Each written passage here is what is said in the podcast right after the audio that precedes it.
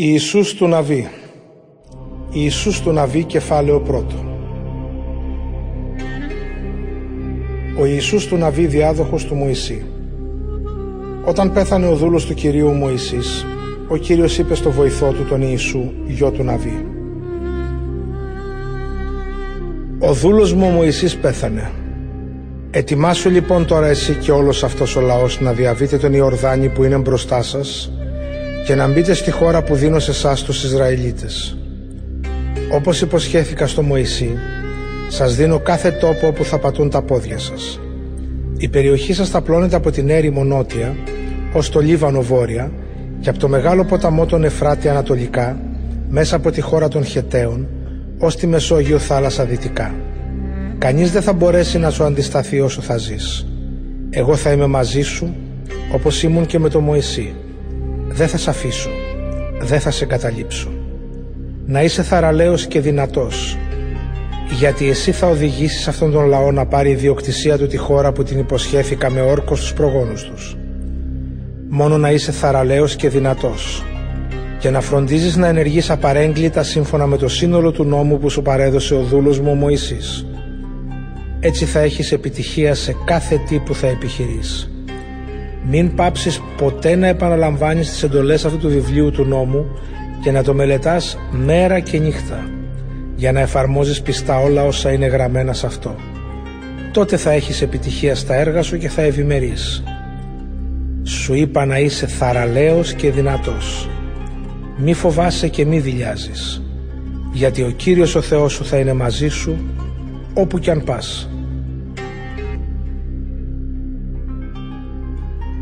Ο Ιησούς ετοιμάζει την προέλαση.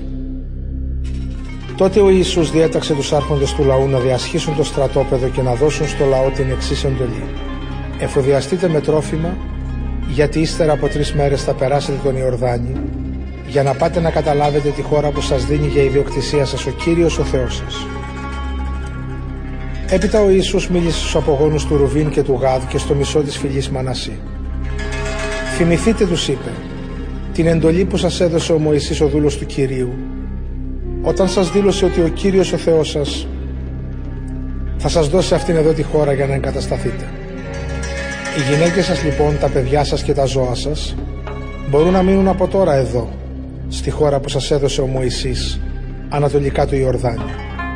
Εσείς όμως όλοι οι πολεμιστές θα πάρετε τα όπλα και θα περάσετε επικεφαλής των συμπατριωτών σας για να τους βοηθήσετε ώσπου ο Κύριος ο Θεός σας να δώσει και σε αυτούς όπως έδωσε και σε εσάς τη χώρα τους και να εγκατασταθούν σε αυτήν.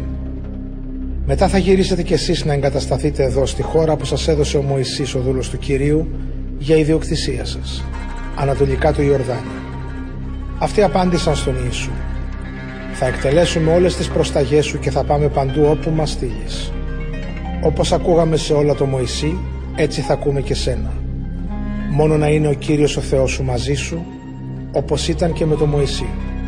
Όποιος σου εναντιωθεί και αρνηθεί να υπακούσει οποιαδήποτε προσταγή σου, αυτός θα θανατωθεί.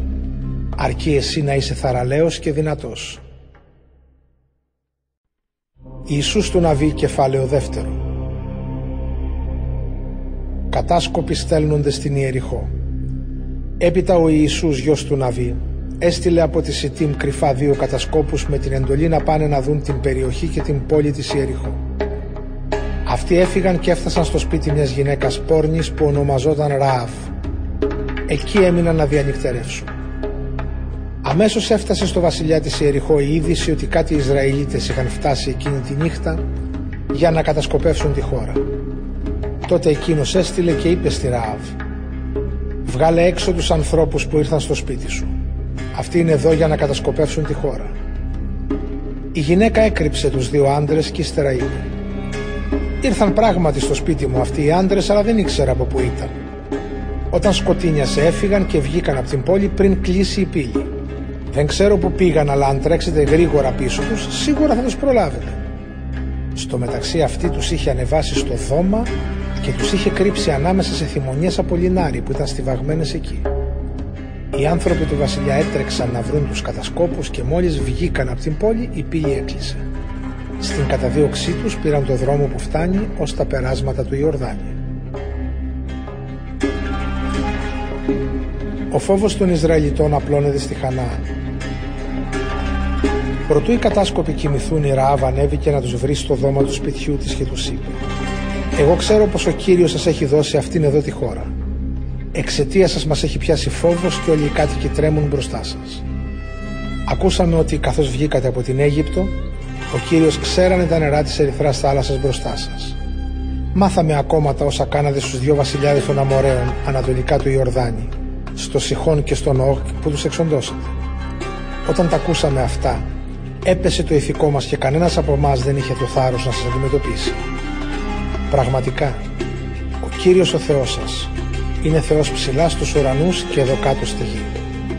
Τώρα λοιπόν σας παρακαλώ ορκιστείτε μου στον Κύριο ότι θα δείξετε στο σπίτι του πατέρα μου την ίδια καλοσύνη που έδειξα κι εγώ σε εσάς. Δώστε μου και ένα σίγουρο σημάδι για να σας πιστέψω ότι δεν θα σκοτώσετε τους γονείς μου και τα αδέρφια μου, ότι θα αφήσετε απείραχτα όλα όσα τους ανήκουν.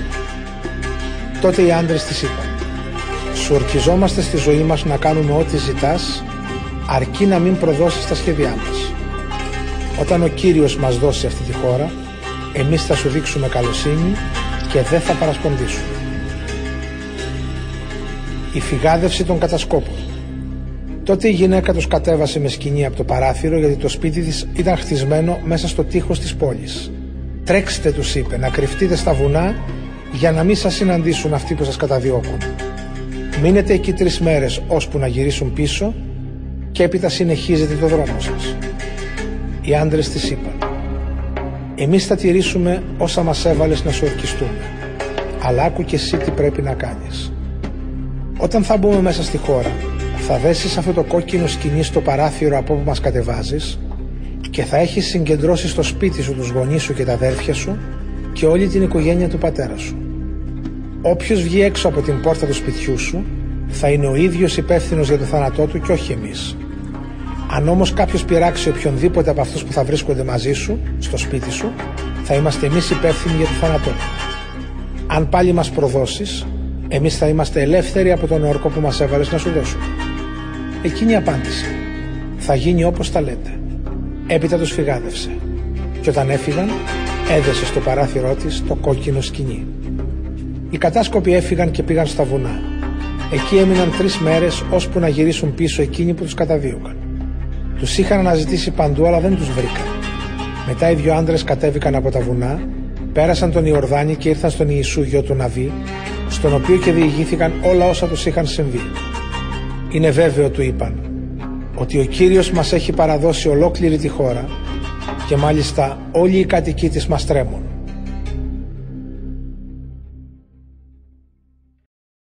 Ιησούς του Ναβί, κεφάλαιο τρίτο. Οι Ισραηλίτες διαβαίνουν τον Ιορδάνη. Νωρίς την άλλη μέρα το πρωί ο Ιησούς και όλος ο λαός έφυγαν από τη Σιτήμ και κατέβηκαν στις όχθες του Ιορδάνη. Εκεί στρατοπέδευσαν ως την ημέρα που θα περνούσαν τον ποταμό. Ύστερα από τρεις μέρες οι αρχηγοί διέσχισαν το στρατόπεδο και έδωσαν στο λαό την προσταγή. Όταν θα δείτε τους ιερείς Λεβίτες να σηκώνουν την κυβωτό της Διαθήκης του Κυρίου, του Θεού σας, θα ξεκινήσετε κι εσείς από τις θέσεις σας και θα την ακολουθήσετε. Πρέπει όμως να υπάρχει ανάμεσα σε εσάς και σε αυτήν μια απόσταση 2.000 πύχης. Δεν θα πηγαίνετε κοντά της για να μπορείτε να βλέπετε το δρόμο που θα πρέπει να ακολουθήσετε, γιατί δεν έχετε ποτέ ξαναπεράσει από αυτόν. Ο Ιησούς έλεγε στο λαό «Καθαριστείτε, γιατί ο Κύριος αύριο θα κάνει θαύματα ανάμεσά σας». Και στους ιερείς είπε «Εσείς σηκώστε την κυβωτό της Διαθήκης και περάστε μπροστά επικεφαλής του λαού». Έτσι και έκαναν. Τότε είπε ο Κύριος στον Ιησού «Από σήμερα θα αρχίσω να σε αναδεικνύω σε μεγάλον άντρα στα μάτια όλων των Ισραηλιτών για να ξέρουν ότι εγώ θα είμαι μαζί σου όπως ήμουν και με τον Μωυσή. Και τώρα δώσε διαταγή στους ιερείς που θα σηκώσουν την κυβωτό της Διαθήκης μόλις φτάσουν στα νερά του Ιορδάνη να σταθούν εκεί, μέσα στον ποταμό. Έπειτα ο Ιησούς είπε στους Ισραηλίτες «Πλησιάστε εδώ και ακούστε τα λόγια του Κυρίου του Θεού σας. Ο αληθινός Θεός είναι ανάμεσά σας και θα διώξει το δίχως άλλο από μπροστά σας τους Χαναναίους, τους Χεταίους, τους Εβαίους, τους Φερεζαίους, τους Γεργεσαίους, τους Αμοραίους και τους Ιαβουσαίους. Και θα το καταλάβετε από αυτό. Η κυβωτός της Διαθήκης του Κυρίου όλης της γης θα διαβεί τον Ιορδάνη πρώτη από εσά. Διαλέξτε λοιπόν δώδεκα άντρες από τις φυλές του Ισραήλ, έναν άντρα από κάθε φυλή. Μόλις οι ιερείς που σηκώνουν την κυβωτό του Κυρίου όλης της γης βάλουν τα πόδια τους στα νερά του Ιορδάνη, η ροή του ποταμού θα διακοπεί και τα νερά που κατεβαίνουν από πάνω θα σταθούν σε ένα σωρό. Ο λαός βγήκε από τις σκηνές τους για να περάσουν τον Ιορδάνη και οι ιερείς που σήκωναν την κυβωτό της Διαθήκης βάδιζαν πρώτοι μπροστά. Ήταν η εποχή του θερισμού και οι όχθες του Ιορδάνη είχαν ξεχυλήσει. Όταν οι ιερείς με την κυβωτό έφτασαν στο ποτάμι και τα πόδια τους βράχηκαν στην άκρη του νερού, τότε τα νερά που κατέβαιναν από πάνω στάθηκαν και μαζεύτηκαν σε ένα σωρό σε μεγάλη απόσταση κοντά στην πόλη Αδάμ που βρίσκεται στην περιοχή της Ζαρετάν. Τα νερά που κατέβαιναν προς την νεκρά θάλασσα αποκόπηκαν και έτσι ο λαός πέρασε απέναντι από την Ιεριχώ. Οι ιερείς που σήκωναν την κυβωτό της Διαθήκης του Κυρίου σταμάτησαν στο στεγνό έδαφος στη μέση του ποταμού ώσπου πέρασε από εκεί όλος ο λαός Ισραήλ και διάβηκαν τον Ιορδάνη. Ιησούς του Ναβί, κεφάλαιο τέταρτο. Οι δώδεκα πέτρες του Ιορδάνη.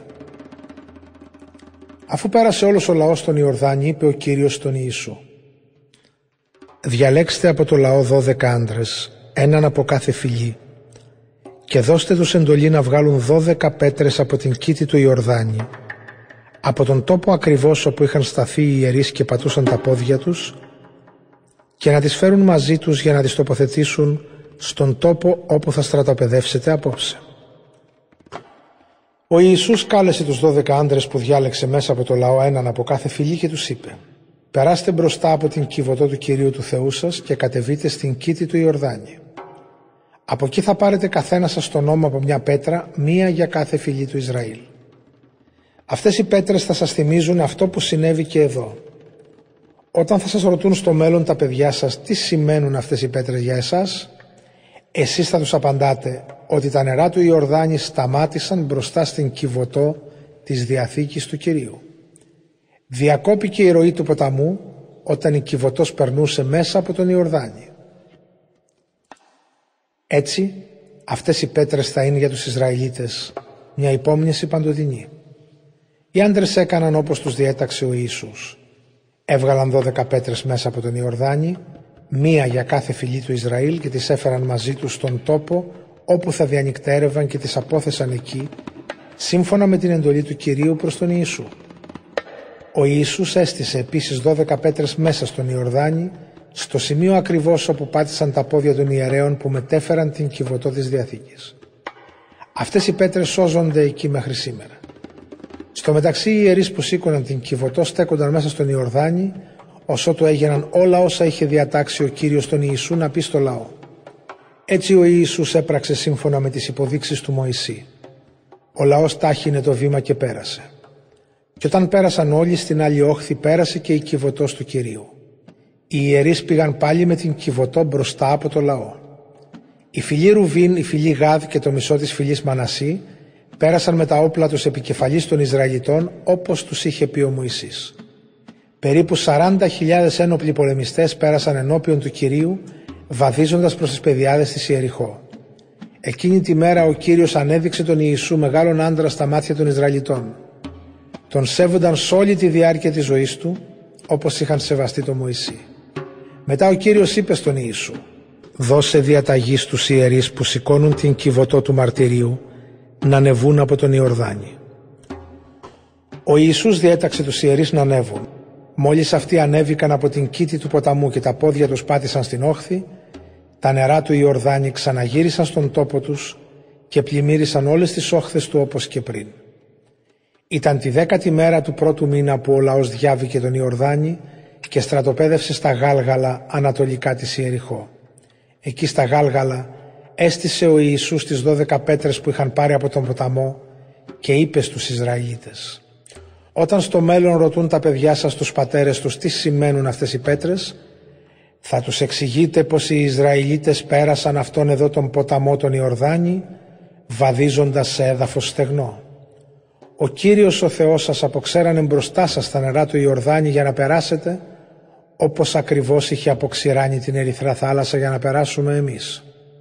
Όλα αυτά τα έκανε ο Κύριος ο Θεός σας για να γνωρίσουν όλοι οι λαοί της γης πόσο μεγάλη είναι η δύναμή Του και για να Τον σέβεστε πάντοτε. Ιησούς του Ναβί, κεφάλαιο 5.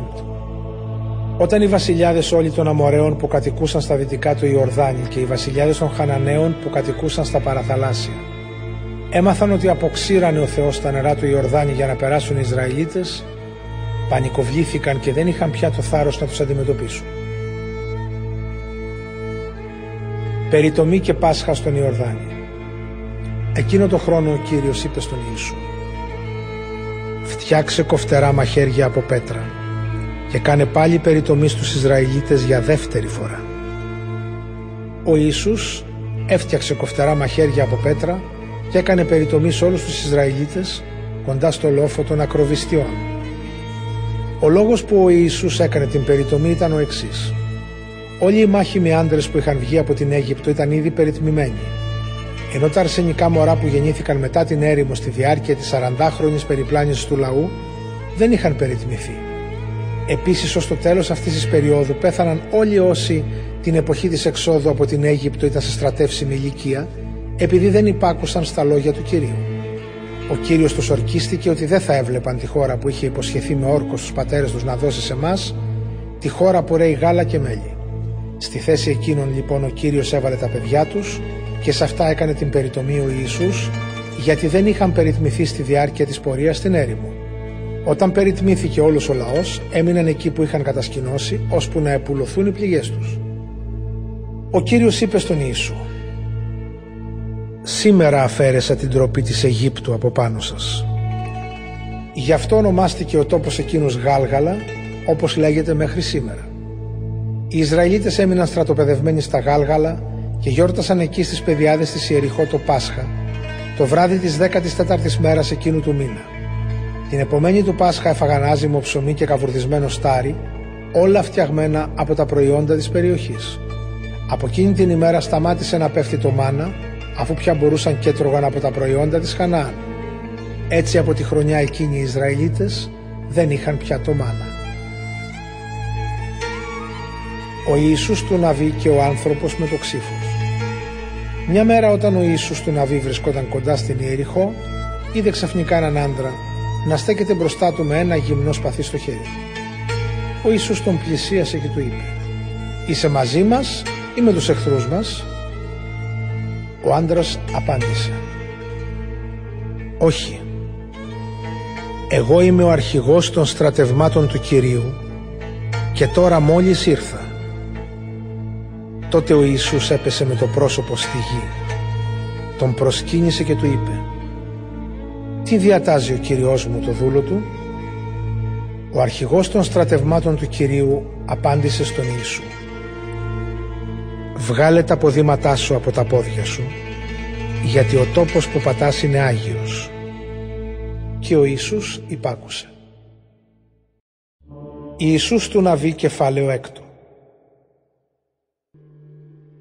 Η Ιεριχώ είχε τα τείχη της κλειστά και αμπαρωμένα για να μην μπορέσουν να μπουν οι Ισραηλίτες. Κανείς δεν έβγαινε ούτε έμπαινε στην πόλη. Τότε είπε ο Κύριος στον Ιησού «Σου παραδίνω την Ιεριχώ, το βασιλιά της και τους πολεμιστές της στα χέρια σου. Εσύ και όλος ο στρατός θα παρελάσετε γύρω από την πόλη, κάνοντας μια φορά την ημέρα επί έξι μέρες το γύρο της.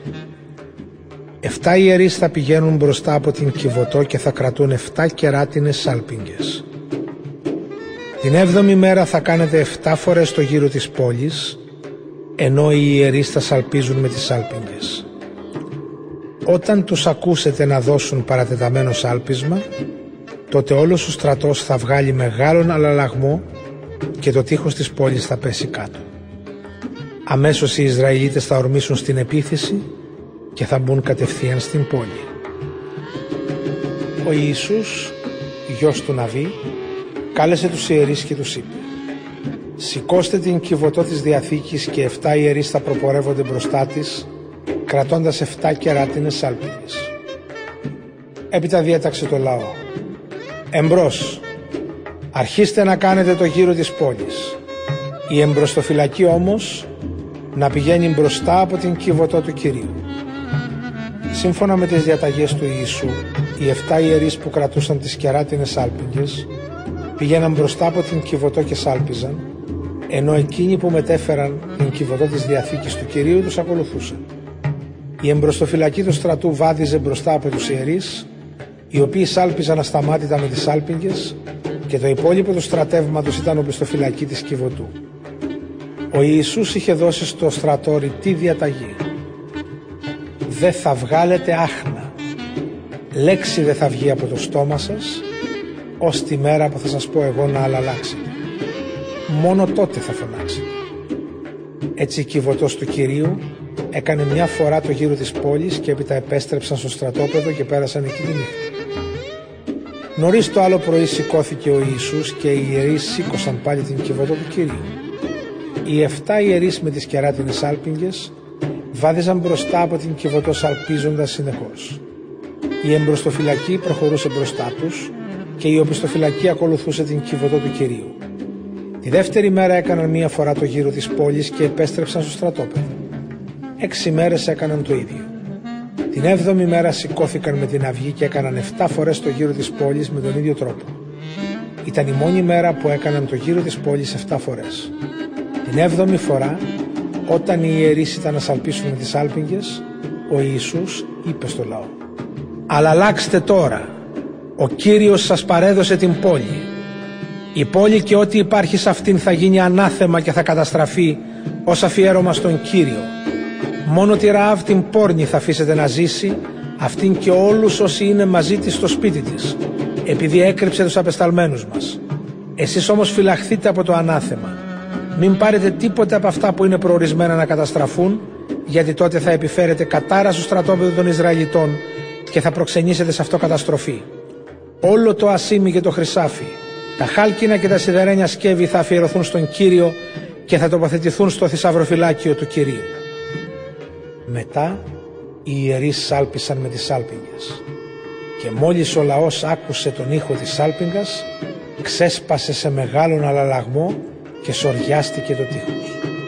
Τότε ο στρατός επιτέθηκε στην πόλη, όρμησαν κατευθείαν μέσα και την κατέλαβαν. Κάθε τι που υπήρχε στην πόλη, άντρες και γυναίκες, νέοι, γέροι, βόδια, πρόβατα και γαϊδούρια, όλα παραδόθηκαν στη σφαγή. Η οικογένεια της Ραάβ σώζεται. Τότε είπε ο Ιησούς στους δύο άντρες που είχαν κατασκοπεύσει τη χώρα. Μπείτε στο σπίτι εκείνης της πόρνης και βγάλτε την από εκεί, αυτήν και όλους όσοι είναι μαζί της όπως τις ορκιστήκατε. Εκείνοι μπήκαν στο σπίτι και έβγαλαν έξω τη Ραάβ, τους γονείς της, τα αδέρφια της και όλους τους υπόλοιπους συγγενείς της και τα υπάρχοντά της. Τους πήραν και τους εγκατέστησαν σε ασφαλές μέρος έξω από το στρατόπεδο των Ισραηλιτών. Ύστερα έβαλαν φωτιά στην πόλη και έκαναν στάχτη ό,τι βρισκόταν μέσα σε αυτήν. Μόνο το ασίμι, το χρυσάφι, τα χάλκινα και τα σιδερένια αντικείμενα τα πήραν και τα τοποθέτησαν στο θησαυροφυλάκιο του οίκου του Κυρίου. Αλλά ο Ιησούς χάρισε τη ζωή στη Ράβ την πόρνη, στην οικογένεια του πατέρα της και σε όλους τους δικούς της, επειδή είχε κρύψει τους ανθρώπους που αυτός είχε στείλει για να κατασκοπεύσουν την Ιεριχώ. Η Ραάβ εγκαταστάθηκε ανάμεσα στους Ισραηλίτες και οι απόγονοι της ζουν μέχρι σήμερα. Εκείνες τις μέρες ο Ιησούς έδωσε αυτόν τον όρκο σχετικά με την Ιεριχώ. Καταραμένος να είναι από τον Κύριο ο άνθρωπος που θα επιχειρήσει να ξαναχτίσει αυτή την πόλη. Με τίμημα το γιο του τον πρωτότοκο θα βάλει τα θεμελιά της. Τις πύλες της θα στήσει με τίμημα το νιώτερο το γιο. Ο Κύριος ήταν με τον Ιησού και η φήμη του απλώθηκε σε ολόκληρη τη χώρα.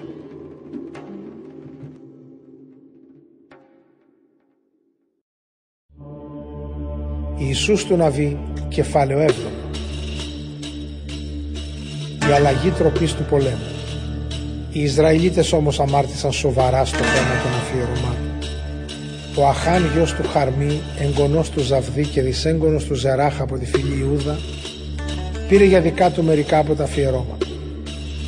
Εξαιτίας αυτού λοιπόν ο Κύριος οργίστηκε εναντίον των Ισραηλιτών. Από την Ιεριχώ ο Ιησούς έστειλε ανθρώπους στη Γη που βρίσκεται κοντά στη Βεθ Αβέν ανατολικά της Βεθήλ με τη διαταγή να κατασκοπεύσουν την περιοχή. Πράγματι, εκείνοι πήγαν και κατασκόπευσαν τη Γη. Όταν επέστρεψαν στο Ιησού το ανέφεραν. Δεν είναι ανάγκη να πάει όλος ο στρατός για να καταλάβει τη Γη και να μπουν όλοι σε τέτοιον κόπο. Δεν είναι μεγάλη πόλη. Δύο-τρει χιλιάδες άντρες είναι αρκετοί. Ξεκίνησαν λοιπόν να πολεμήσουν περίπου 3.000 άντρες, αλλά αναγκάστηκαν να υποχωρήσουν μπροστά στους κατοίκους της Γη. Σκότωσαν από τους Ισραηλίτες περίπου 36 άντρες και τους υπόλοιπους τους καταδίωξαν από την πύλη της πόλης ως τη Σιβαρίμ και τους σύντριψαν στην κατοφέρεια. Έτσι ο λαός λύγησε και έχασε το θάρρος του. Τότε ο Ιησούς έσκησε τα ρούχα του, έριξε χώμα στο κεφάλι του και έπεσε με το πρόσωπο στη γη μπροστά στην κυβωτό του Κυρίου ως το βράδυ. Τα ίδια έκαναν και οι πρεσβύτεροι του λαού. Ο Ιησούς προσευχήθηκε. Παντοδύναμε Κύριε, γιατί άφησες αυτό το λαό να διαβεί τον Ιορδάνη, για να μας παραδώσεις την εξουσία των αμοραίων και να μας εξοντώσουν. Μακάρι να είχαμε μείνει από την άλλη μεριά του ποταμού. Σε παρακαλώ Κύριε, τι να πω τώρα που οι Ισραηλίτες κατατροπώθηκαν από τους εχθρούς τους; Όταν το μάθουν οι Χαναναίοι και οι άλλοι κάτοικοι της χώρας, θα μας περικυκλώσουν και θα μας εξαφανίσουν από τη γη. Και τι θα κάνεις τότε για να περισσοθεί η δόξα του μεγάλου σου ονόματος; Ο Κύριος απάντησε στον Ιησού. Σήκω πάνω. Τι έπεσες με το πρόσωπο κατά γης; Οι Ισραηλίτες αμάρτησαν. Παρέβηκαν τις υποχρεώσεις που ανέλαβαν απέναντί μου. Πήραν πράγματα από τα αφιερώματα, τα έκλεψαν, τα συγκάλυψαν με ψέματα και τα έκρυψαν ανάμεσα στα πράγματά τους. Γι' αυτό και δεν θα μπορέσουν πια να αντισταθούν στους εχθρούς τους.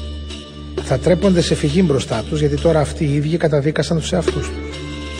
Δεν θα είμαι πια μαζί σας αν δεν πετάξετε μακριά σας τα απαγορευμένα αντικείμενα.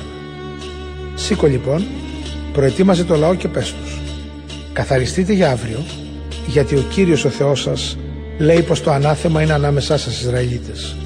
Δεν θα μπορέσετε πια να αντισταθείτε στους εχθρούς σας, όσο του πετάξετε μακριά σας τα απαγορευμένα αντικείμενα. Αύριο το πρωί θα πλησιάσετε κάθε φυλή χωριστά μία-μία και η φυλή που θα υποδείξει ο Κύριος με κλήρο θα πλησιάσει κατά συγγένειες και η οικογένεια που θα υποδείξει ο Κύριος με κλήρο θα πλησιάσει ο ένας άντρας μετά τον άλλον. Και ο Κύριος θα φανερώσει ποιος από αυτούς έχει τα απαγορευμένα αντικείμενα. Τότε θα καεί αυτός μαζί με όλα του τα υπάρχοντα γιατί παρέβηκε και τις υποχρεώσεις του απέναντί μου και ντρόπιασε τους Ισραηλίτες. Η αποκάλυψη και τιμωρία της αμαρτίας Την άλλη μέρα το πρωί σηκώθηκε ο Ιησούς και διέταξε να πλησιάσουν οι Ισραηλίτες κατά φυλές. Πλησίασαν μία-μία χωριστά και κληρώθηκε η φυλή Ιούδα. Μετά διέταξε να πλησιάσουν μία-μία οι συγγένειες της φυλής Ιούδα. Πλησίασαν και κληρώθηκε η συγγένεια των Ζαρχιτών. Κάλεσε τότε τη συγγένεια των Ζαρχιτών να πλησιάσουν κατά οικογένειες μία-μία και κληρώθηκε η οικογένεια του Ζαβδί. Τέλος κάλεσε να πλησιάσει η οικογένεια του Ζαβδί, ο ένας άντρας μετά τον άλλο και κληρώθηκε ο Αχάν γιος του Χαρμί, εγγονός του Ζαβδί και δυσέγγονος του Ζαρά από τη φυλή Ιούδα. Τότε είπε ο Ιησούς στον Αχάν «Αναγνώρισε παιδί μου το μεγαλείο του Κυρίου του Θεού του Ισραήλ και εξομολογήσου σε αυτόν.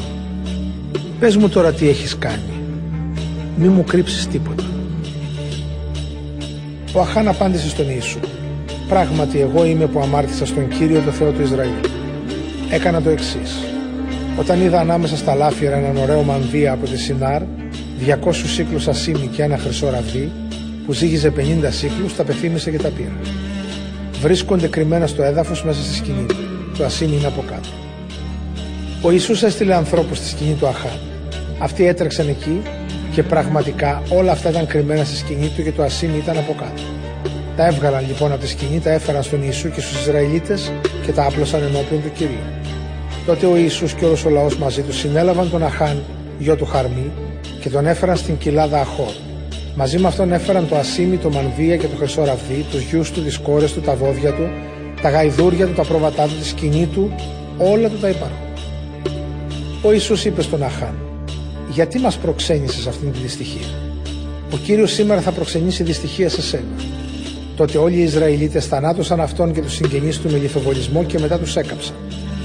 Έπειτα ύψωσαν πάνω από τον Αχάν ένα μεγάλο σωρό πέτρες, ο οποίος σώζεται μέχρι σήμερα. Έτσι σταμάτησε η οργή του Κυρίου. Εξαιτίας αυτού του περιστατικού, ο τόπος εκείνος ονομάστηκε Κοιλάδα Αχόρ και έτσι λέγεται μέχρι σήμερα. Ιησούς του Ναβί, κεφάλαιο 8 Το στρατήγημα του Ιησού Ο Κύριος είπε στον Ιησού «Μη φοβάσαι και μη δηλιάζεις. Πάρε μαζί σου όλο το στρατό και πήγαινε να επιτεθείς εναντίον της γε. Θα παραδώσω στα χέρια σου το βασιλιά της, το λαό του, την πόλη και τη χώρα του. Θα κάνεις στη γέ και στο βασιλιά της ό,τι έκανες στην Ιεριχώ και στο βασιλιά της αλλά τα λάφυρά της και τα κτίνη της θα τα πάρετε εσείς. Στήστε ενέδρα από το πίσω μέρος της πόλης. Τότε ο Ιησούς ετοιμάστηκε να επιτεθεί στη γη με όλο του το στρατό. Διάλεξε τρεις χιλιάδες γενναίους άντρες και τους έστειλε τη νύχτα με την εξής διαταγή. Προσέξτε, να στήσετε ενέδρα από το πίσω μέρος της πόλης χωρίς να απομακρυνθείτε πολύ από την πόλη και να είστε όλοι σας σε επιφυλακή. Εγώ θα πλησιάσω με τους άντρες μου στην πόλη. Όταν οι άντρες της γη βγουν εναντίον μας όπως την άλλη φορά, εμείς θα υποχωρήσουμε. Όσο αυτοί θα μας καταδιώκουν, εμείς θα υποχωρούμε. Ώσπου να τους απομακρύνουμε από την πόλη, γιατί θα νομίζουν ότι τραπήκαμε σε φυγή όπως την πρώτη φορά. Τότε εσείς θα βγείτε από την ενέδρα και θα καταλάβετε την πόλη. Θα σας την παραδώσει ο κύριος ο Θεός σας. Και όταν καταλάβετε την πόλη, θα την παραδώσετε στη φωτιά, σύμφωνα με την προσταγή του κυρίου. Αυτές είναι οι διαταγές που σας δίνω. Με διαταγή του Ιησού λοιπόν πήγαν και έστησαν την ενέδρα τους ανάμεσα στη Βεθήλ και στη Γε, δυτικά της Γε. Ο Ιησούς πέρασε τη νύχτα εκείνη στο στρατόπεδο. Το πρωί σηκώθηκε, επιθεώρησε τους άντρες του και βάδισε επικεφαλής τους μαζί με τους πρεσβυτέρους του Ισραήλ προς τη Γε. Οι άντρες του προχώρησαν και έφτασαν απέναντι από τη Γε και πήραν θέση στα βόρεια της πόλης. Ανάμεσα σε αυτούς και στην πόλη ήταν κοιλάδα. Ο Ιησούς διάλεξε περίπου 5.000 άντρες και τους έβαλε σε ενέδρα ανάμεσα στη Βεθήλ και στη Γε στα δυτικά της πόλης. Έτσι, ο κυρίως στρατός είχε πάρει θέση στα βόρεια της πόλης με την οπισθοφυλακή στα δυτικά. Ο Ιησούς διανυκτέρευσε στην κοιλάδα. Μόλις ο βασιλιάς της Γε είδε τους Ισραηλίτες, έσπευσε με όλο το στρατό του να βγει από την πόλη και να τους πολεμήσει στην κοιλάδα του Ιορδάνη, στην ίδια θέση όπως και προηγουμένως. Δεν ήξερε όμως ότι υπήρχε εναντίον του ενέδρα στα δυτικά της πόλης. Ο Ιησούς και οι Ισραηλίτες προσποιήθηκαν ότι είχαν νικηθεί από αυτούς και τράπηκαν δήθεν σε φυγή προς την έρημο. Τότε όλος ο πληθυσμός της πόλης διατάχθηκαν να βγουν και να καταδιώξουν τον Ιησού. Έτσι απομακρύνθηκαν από την πόλη. Κανείς δεν έμεινε στη γη που να μην βγει να καταδιώξει τους Ισραηλίτες και άφησαν την πόλη ανυπεράσπιστη. Κατάκτηση και καταστροφή της γη. Τότε ο Κύριος είπε στον Ιησού «Άπλωσε προς τη γη τη λόγχη που κρατάς στο χέρι σου, γιατί θα σου παραδώσω την πόλη». Ο Ιησούς άπλωσε τη λόγχη του προς τη γη. Οι στρατιώτες της Ενέδρας σηκώθηκαν γρήγορα από τη θέση τους, έτρεξαν μέσα στην πόλη και την κατέλαβαν και αμέσως της έβαλαν φωτιά. Όταν οι άντρες της γη κοίταξαν πίσω τους και είδαν το καπνό να ανεβαίνει από την πόλη προς τον ουρανό, κατάλαβαν πως δεν μπορούσαν να ξεφύγουν από πουθενά. Οι Ισραηλίτες που δήθεν έφευγαν κυνηγημένοι προς την έρημο στράφηκαν τώρα εναντίον τους. Όταν ο Ιησούς και ο στρατός του είδαν ότι οι άντρες της ενέδρας είχαν κυριέψει την πόλη και είδαν και τον καπνό που ανέβαινε από αυτήν, γύρισαν και χτύπησαν τους άντρες της γη. Οι Ισραηλίτες από την πόλη βγήκαν και αυτοί στην καταδίωξη και έτσι οι άντρες της γη βρέθηκαν περικυκλωμένοι από όλες τις μεριές. Οι Ισραηλίτες τους νίκησαν και δεν άφησαν ούτε ένα ζωντανό ούτε ένα φυγάδα. Το βασιλιά της γη τον συνέλαβαν ζωντανό και τον έφεραν στον Ιησού. Οι Ισραηλίτες θανάτωσαν όλους τους κατοίκους της γης στους αγρούς και στην έρημο, εκεί όπου και αυτοί τους είχαν καταδιώξει. Δεν έμεινε ούτε ένας ζωντανός. Μετά γύρισαν πίσω στη γη και εξόντωσαν τον υπόλοιπο πληθυσμό. Την ημέρα εκείνη σκοτώθηκαν όλοι οι κάτοικοι της γη. 12.000, άντρες και γυναίκες. Στο μεταξύ ο Ιησούς κρατούσε το χέρι του με τη λόγχη τεντωμένο προς την κατεύθυνση της γη, ως ότου θανατώθηκαν όλοι οι κάτοικοι της. Οι Ισραηλίτες πήραν για τον εαυτό τους μόνο τα κτίνη και τα λάφυρα εκείνης της πόλης, σύμφωνα με τη διαταγή που είχε δώσει ο Κύριος στον Ιησού. Έτσι ο Ιησούς πυρπόλησε τη γη και τη μετέβαλε σε σωρό ερηπείων και μέχρι σήμερα είναι τόπος έρημος. Το βασιλιά της γη τον κρέμασε σε ένα δέντρο και έμεινε εκεί κρεμασμένος ως το βράδυ. Με το ηλιοβασίλεμα ο Ιησούς διέταξε να κατεβάσουν το πτώμα από το δέντρο και να το ρίξουν μπρος στην πύλη της πόλης. Πάνω του έριξαν ένα μεγάλο σωρό πέτρες, ο οποίος σώζεται μέχρι σήμερα.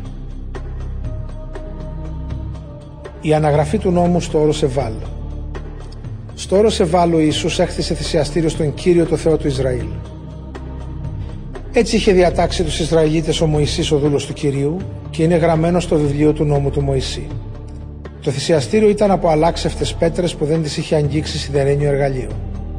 Πάνω σε αυτό πρόσφεραν στον Κύριο ολοκαυτώματα και θυσίες κοινωνίας. Εκεί, πάνω στις πέτρες του θυσιαστηρίου, ο Ιησούς χάραξε ενώπιον των Ισραηλιτών ένα αντίγραφο του νόμου που είχε γράψει ο Μωυσής. Έπειτα όλος ο λαός του Ισραήλ με τους πρεσβυτέρους τους, τους αρχηγούς τους και τους κριτές τους, καθώς και οι ξένοι που ζούσαν ανάμεσά τους, στάθηκαν από τη μια και από την άλλη μεριά της κυβωτού της Διαθήκης του Κυρίου. Απέναντί τους στέκονταν οι ιερείς Λεβίτες που βάσταζαν την κυβωτό. Οι μισοί στάθηκαν από τη μεριά του όρους Γεριζίμ και οι άλλοι μισοί από την πλευρά του όρου Σεβάλ. Αυτό τους είχε διατάξει για πρώτη φορά ο Μωυσής ο δούλος του Κυρίου όταν θα ερχόταν ο καιρός να δεχτεί την ευλογία ο Ισραηλιτικός λαός.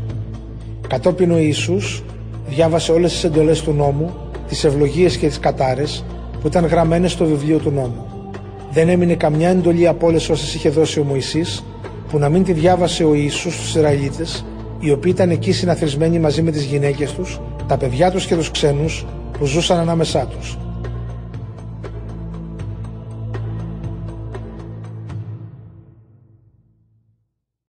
Ιησούς του Ναβί κεφάλαιο ένατο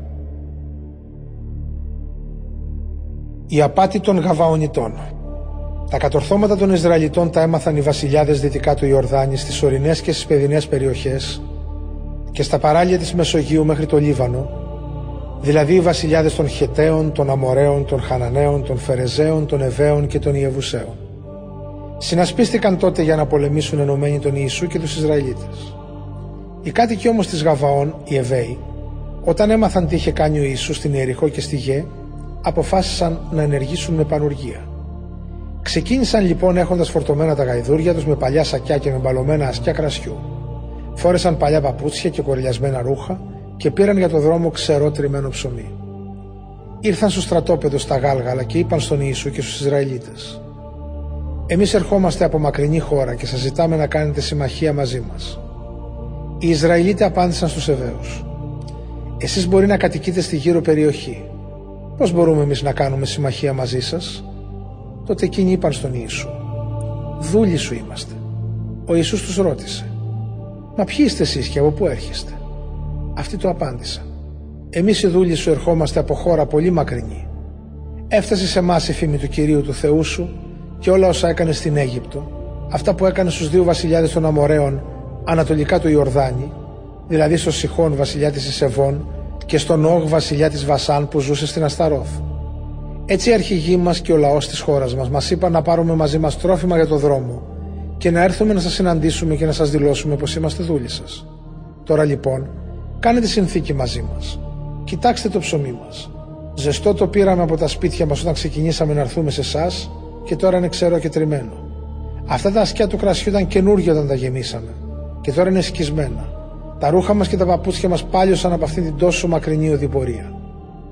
Οι Ισραηλίτες δοκίμασαν από τα τρόφιμά τους χωρίς όμως να ζητήσουν τη συμβουλή του Κυρίου. Έτσι ο Ιησούς έκανε μαζί τους συνθήκη ειρήνης να τους αφήσει να ζήσουν και οι αρχηγοί της κοινότητας του Ισραήλ τους το επιβεβαίωσαν με όρκο. Τρεις μέρες όμως μετά τη σύναψη αυτής της συνθήκης οι Ισραηλίτες πληροφορήθηκαν ότι αυτοί ήταν γειτονές τους και κατοικούσαν εκεί γύρω. Οι Ισραηλίτες έφυγαν από εκεί και την τρίτη μέρα έφτασαν στις πόλεις των Γαβαονιτών, δηλαδή στη Γαβαών, στην Κεφυρά, στην Βερόθ και στην Κυριά Θιαρήμου.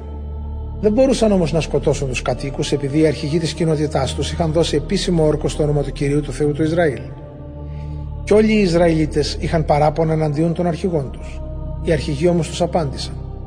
Εμείς έχουμε δώσει όρκο στο όνομα του κυρίου του Θεού του Ισραήλ και τώρα δεν μπορούμε να τους βλάψουμε. Είμαστε υποχρεωμένοι να τους αφήσουμε να ζήσουν για να μην ξεσπάσει πάνω μας η οργή του Θεού εξαιτίας του όρκου που τους δώσαμε. Να τι θα κάνουμε όμως. Θα τους αφήσουμε να ζήσουν, αλλά θα τους υποχρεώσουμε να γίνουν ξυλοκόποι και νεοροκουβαλιτέ για ολόκληρη την κοινότητα. Αυτά εισηγήθηκαν οι αρχηγοί. Τότε ο Ιησούς κάλεσε τους Γαβαονίτες και τους είπε «Γιατί μας εξαπατήσατε λέγοντας ότι έρχοσαστε από πολύ μακριά ενώ κατοικείτε εδώ κοντά μας, καταραμένοι να είστε. Θα είστε παντοτινά δούλοι μας, να κόβετε ξύλα και να βγάζετε νερό για το κατοικητήριο του Θεού μου». Εκείνοι το αποκρίθηκαν. Οι δούλοι σου ακούσαμε πολλές φορές ότι ο Κύριος ο Θεός σου είχε διατάξει το Μωυσή το δούλο του να σας δώσει όλη αυτή τη χώρα και να εξολοθρεύσει όλους τους κατοίκους της στο πέρασμά σας. Σας φοβηθήκαμε λοιπόν μήπως μας σκοτώσετε και γι' αυτό κάναμε αυτή την πράξη. Και τώρα είμαστε στη διάθεσή σου. Κάνε με μας ό,τι νομίσεις καλό και σωστό. Ο Ιησούς συμπεριφέρθηκε σε αυτούς όπως είχε αποφασιστεί. Τους γλίτωσε από τους Ισραηλίτες και δεν τους σκότωσαν. Αλλά από εκείνη τη μέρα τους έβαλε να κόβουν ξύλα και να βγάζουν νερό για το θυσιαστήριο του Κυρίου στον τόπο που ο Κύριος τα διάλεγε και αυτό γίνεται μέχρι σήμερα. Ιησούς του Ναβί, κεφάλαιο δέκατο. Η ήττα των πέντε αμοραίων βασιλιάδων. Ο Αδονισεδέκ, βασιλιάς της Ιερουσαλήμ, έμαθε τα όσα ο Ιησούς έκανε στη γη και στο βασιλιά της, ότι δηλαδή την κατέλαβε και την κατέστρεψε, καθώς και όσα έκανε στην Ιεριχώ και στο δικό της βασιλιά. Επίσης έμαθε ότι οι Γαβαονίτες έκαναν ειρήνη με τους Ισραηλίτες και ζούσαν ανάμεσά τους. Φοβήθηκε λοιπόν πάρα πολύ, γιατί η Γαβαών ήταν μεγάλη πόλη, ακόμα μεγαλύτερη από τη Γε και σημαντική όπως οι πόλεις που έχουν βασιλιά. Επίσης οι άντρες της ήταν όλοι γενναίοι πολεμιστές. Έστειλε λοιπόν ο Αδονισέκ το εξής μήνυμα στον Οάμ βασιλιά της Χευρών, στον Πυράμ βασιλιά της Ιαρμούθ, στον Ιαφιά βασιλιά της Λαχής και στο Δεβίρ βασιλιά της Εγλών. Ελάτε να με βοηθήσετε να επιτεθούμε στη Γαβαών επειδή έκανε ειρήνη με τον Ιησού και με τους Ισραηλίτες. Έτσι πέντε αμοραίοι βασιλιάδες, ο βασιλιάς της Ιερουσαλήμ, της Χευρών, της Ιαρμούθ, της Λαχής και της Εγλών, συμμάχησαν να εκστρατεύσουν με όλα τους τα στρατεύματα. Πολιόρκησαν λοιπόν την πόλη της Γαβαών και στη συνέχεια της επιτέθηκαν. Οι Γαβαονίτες έστειλαν μήνυμα στον Ιησούς στο στρατόπεδο στα Γάλγαλα και του έλεγαν «Μην εγκαταλείψεις τους δούλους σου, έλα γρήγορα κοντά μας, βοήθησέ μας και σώσε μας, γιατί όλοι οι βασιλιάδες των Αμοραίων που κατοικούν στην ορεινή περιοχή έχουν συνασπιστεί εναντίον μας. Αμέσως ο Ιησούς έφυγε από τα γάλγαλα μαζί με όλο το στρατό του και τους επίλεκτους πολεμιστές. Ο Κύριος του είπε «Μην τους φοβάσαι, γιατί εγώ θα τους παραδώσω στην εξουσία σου. Κανένας από αυτούς δεν θα μπορέσει να σου αντισταθεί». Έτσι, ο Ιησούς, μετά από ολονύκτια πορεία από τα Γάλγαλα ως τη Γαβαών, επιτέθηκε ευνηδιαστικά εναντίον των Αμοραίων. Ο Κύριος τότε τους έκανε να υποχωρήσουν μπροστά στους Ισραηλίτες και υπέστησαν φοβερή ήττα εκεί στη Γαβαών. Οι Ισραηλίτες τους καταδίωξαν στην Ανοφέρεια προς την Βεθ Χωρών και συνέχισαν να τους χτυπούν ως την Αζεκά και την Μακιδά. Και ενώ οι Αμοραίοι έφευγαν κυνηγημένοι από τους Ισραηλίτες και είχαν φτάσει στην κατοφέρεια της Βεθ Χωρών, ο Κύριος έριξε πάνω τους από τον ουρανό χαλάζι χοντρός σαν πέτρες ως την Αζικά και σκοτώθηκαν από το χαλάζι αυτό περισσότεροι από όσους εξόντουσαν οι Ισραηλίτες. Την ημέρα που ο Κύριος παρέδωσε τους αμοραίους στους Ισραηλίτες, ο Ιησούς μπροστά σε όλους προσευχήθηκε στον Κύριο και φώναξε. «Στάσου ήλιε πάνω από τη Γαβαών και εσύ φεγγάρι πάνω από την κοιλάδα της Ελών». Και ο ήλιος στάθηκε και το φεγγάρι ακινητοποιήθηκε, ώσοτου ο λαός εκδικήθηκε τους εχθρούς του. Πράγματι, ο ήλιος στάθηκε κατά μεσής του ουρανού και δεν πήγαινε να δύσει. Και αυτό κράτησε σχεδόν μια μέρα. Αυτά είναι γραμμένα στο βιβλίο των ηρώων. Ποτέ στο παρελθόν δεν είχε υπάρξει μέρα σαν αυτήν και ούτε υπήρξε στο μέλλον που ο Κύριος να υπακούσει σε έναν άνθρωπο. Αλλά ο ίδιος ο Κύριος πολεμούσε στο πλευρό των Ισραηλιτών. Έπειτα ο Ιησούς και όλοι οι Ισραηλίτες γύρισαν στο στρατόπεδο στα Γάλγαλα η εκτέλεση των πέντε βασιλιάδων. Οι πέντε εκείνοι αμοραίοι βασιλιάδες έφυγαν και κρύφτηκαν στη σπηλιά της Μακιδά. Όταν αυτό αναφέρθηκε στον Ιησού, εκείνος διέταξε. Κυλήστε μεγάλες πέτρες στην είσοδο της σπηλιάς και βάλτε άντρες να τους φυλάνε. Εσείς όμως μη στέκεστε. Καταδιώξτε τους εχθρούς σας και χτυπήστε τους από τα νότα. Μην τους αφήσετε να μπουν στις πόλεις τους. Ο Κύριος ο Θεός σας τους παρέδωσε στην εξουσία σας. Ο Ιησούς και οι Ισραηλίτες ολοκλήρωσαν την εξόντωση των Αμοραίων, εξόντωση τελειωτική. Όσοι από αυτούς μπόρεσαν να ξεφύγουν, κατέφυγαν στις οχυρωμένες πόλεις τους. Μετά όλοι οι άντρες των Ισραηλιτών γύρισαν σόι στον Ιησού στο στρατόπεδο της Μακιδά και κανένας δεν τολμούσε πια να πει κουβέντα εναντίον των Ισραηλιτών. Κατόπιν ο Ιησούς διέταξε «Ανοίξτε την είσοδο της σπηλιάς και φέρτε μου έξω αυτούς τους πέντε βασιλιάδες». Άνοιξαν λοιπόν τη σπηλιά και του έφεραν έξω τους πέντε βασιλιάδες. Το βασιλιά της Ιερουσαλήμ, της Χευρών, της Ιαρμούθ, της Λαχής και της Εγλών. Τότε ο Ιησούς κάλεσε όλους τους Ισραηλίτες και έδωσε την εξής διαταγή στους αρχηγούς του στρατού που είχαν πολεμήσει μαζί του. Πλησιάστε. Βάλτε τα πόδια σας πάνω στον τράχυλο των βασιλιάδων αυτών. Εκείνοι πλησίασαν και έβαλαν τα πόδια τους πάνω στον τραχυλό τους. Μη φοβάστε και μη δηλιάζετε τους είπε. Να είστε θαραλέοι και δυνατοί. Γιατί αυτά θα κάνει ο Κύριος σε όλους τους εχθρούς σας που εναντίον τους θα πολεμήσετε. Έπειτα ο Ιησούς θανάτωσε τους βασιλιάδες και τους κρέμασε σε πέντε δέντρα. Εκεί έμειναν κρεμασμένοι ως το βράδυ. Όταν βασίλευε ο ήλιος, ο Ιησούς πρόσταξε και τους κατέβασαν από τα δέντρα και τους έριξαν στην ίδια σπηλιά όπου είχαν κρυφτεί. Στην είσοδο της σπηλιάς κύλησαν μεγάλες πέτρες, οι οποίες και βρίσκονται εκεί μέχρι σήμερα. Η κατάκτηση των πόλεων του Νότου. Την ημέρα εκείνη ο Ιησούς κατέλαβε την πόλη της Μακιδά και θανάτωσε το βασιλιά και όλους τους κατοίκους της. Κανένα δεν άφησε να ξεφύγει. Στο βασιλιά της Μακιδά έκανε ό,τι είχε κάνει και στο βασιλιά της Ιεριχώ. Από τη Μακιδά ο Ιησούς και οι Ισραηλίτες επιτέθηκαν στη Λιβνά. Ο Κύριος τους την παρέδωσε και αυτήν μαζί με το βασιλιά της. Οι Ισραηλίτες σκότωσαν όλους τους κατοίκους της. Κανένα δεν άφησαν να ξεφύγει. Ο Ιησούς έκανε στο βασιλιά της ό,τι είχε κάνει και στο βασιλιά της Ιεριχώ. Από τη Λιβνά πήγε μαζί με τους Ισραηλίτες στη Λαχής. Στρατοπέδευσε έξω από την πόλη και τις επιτέθηκε ο Κύριος παρέδωσε τη λαχή στους Ισραηλίτες. Τη δεύτερη μέρα της μάχης, ο Ιησούς κατέλαβε την πόλη και σκότωσε όλους τους κατοίκους της, όπως ακριβώς είχε κάνει στη Λιβνά. Ο Ραμ, βασιλιάς της Γεζέρ, βγήκε τότε στον πόλεμο για να βοηθήσει τη Λαχής. Αλλά ο Ιησούς τον χτύπησε αυτόν και το στρατό του και κανένα δεν άφησε να ξεφύγει. Από τη Λαχής ο Ιησούς και οι Ισραηλίτες πήγαν στην Εγλόν. Στρατοπέδευσαν έξω από την πόλη και επιτεθήκαν εναντίον της. Την ίδια μέρα την κατέλαβαν, σκότωσαν όλους τους κατοίκους της και κατέστρεψαν εντελώς την πόλη όπως είχαν κάνει και στη Λαχή. Από την Εγλόνο Ιησούς και οι Ισραηλίτες πήγαν στη Χευρών. Επιτεθήκαν στην πόλη, την κατέλαβαν και σκότωσαν όλους τους κατοίκους της και το βασιλιά της. Επίσης κατέλαβαν όλες τις γύρω πόλει και σκότωσαν τους κατοίκους τους. Δεν άφησαν κανένα να ξεφύγει, όπως ακριβώς είχαν κάνει και στην Εγλόν. Κατέστρεψαν και την πόλη και εξολόθρευσαν όλους τους κατοίκους της.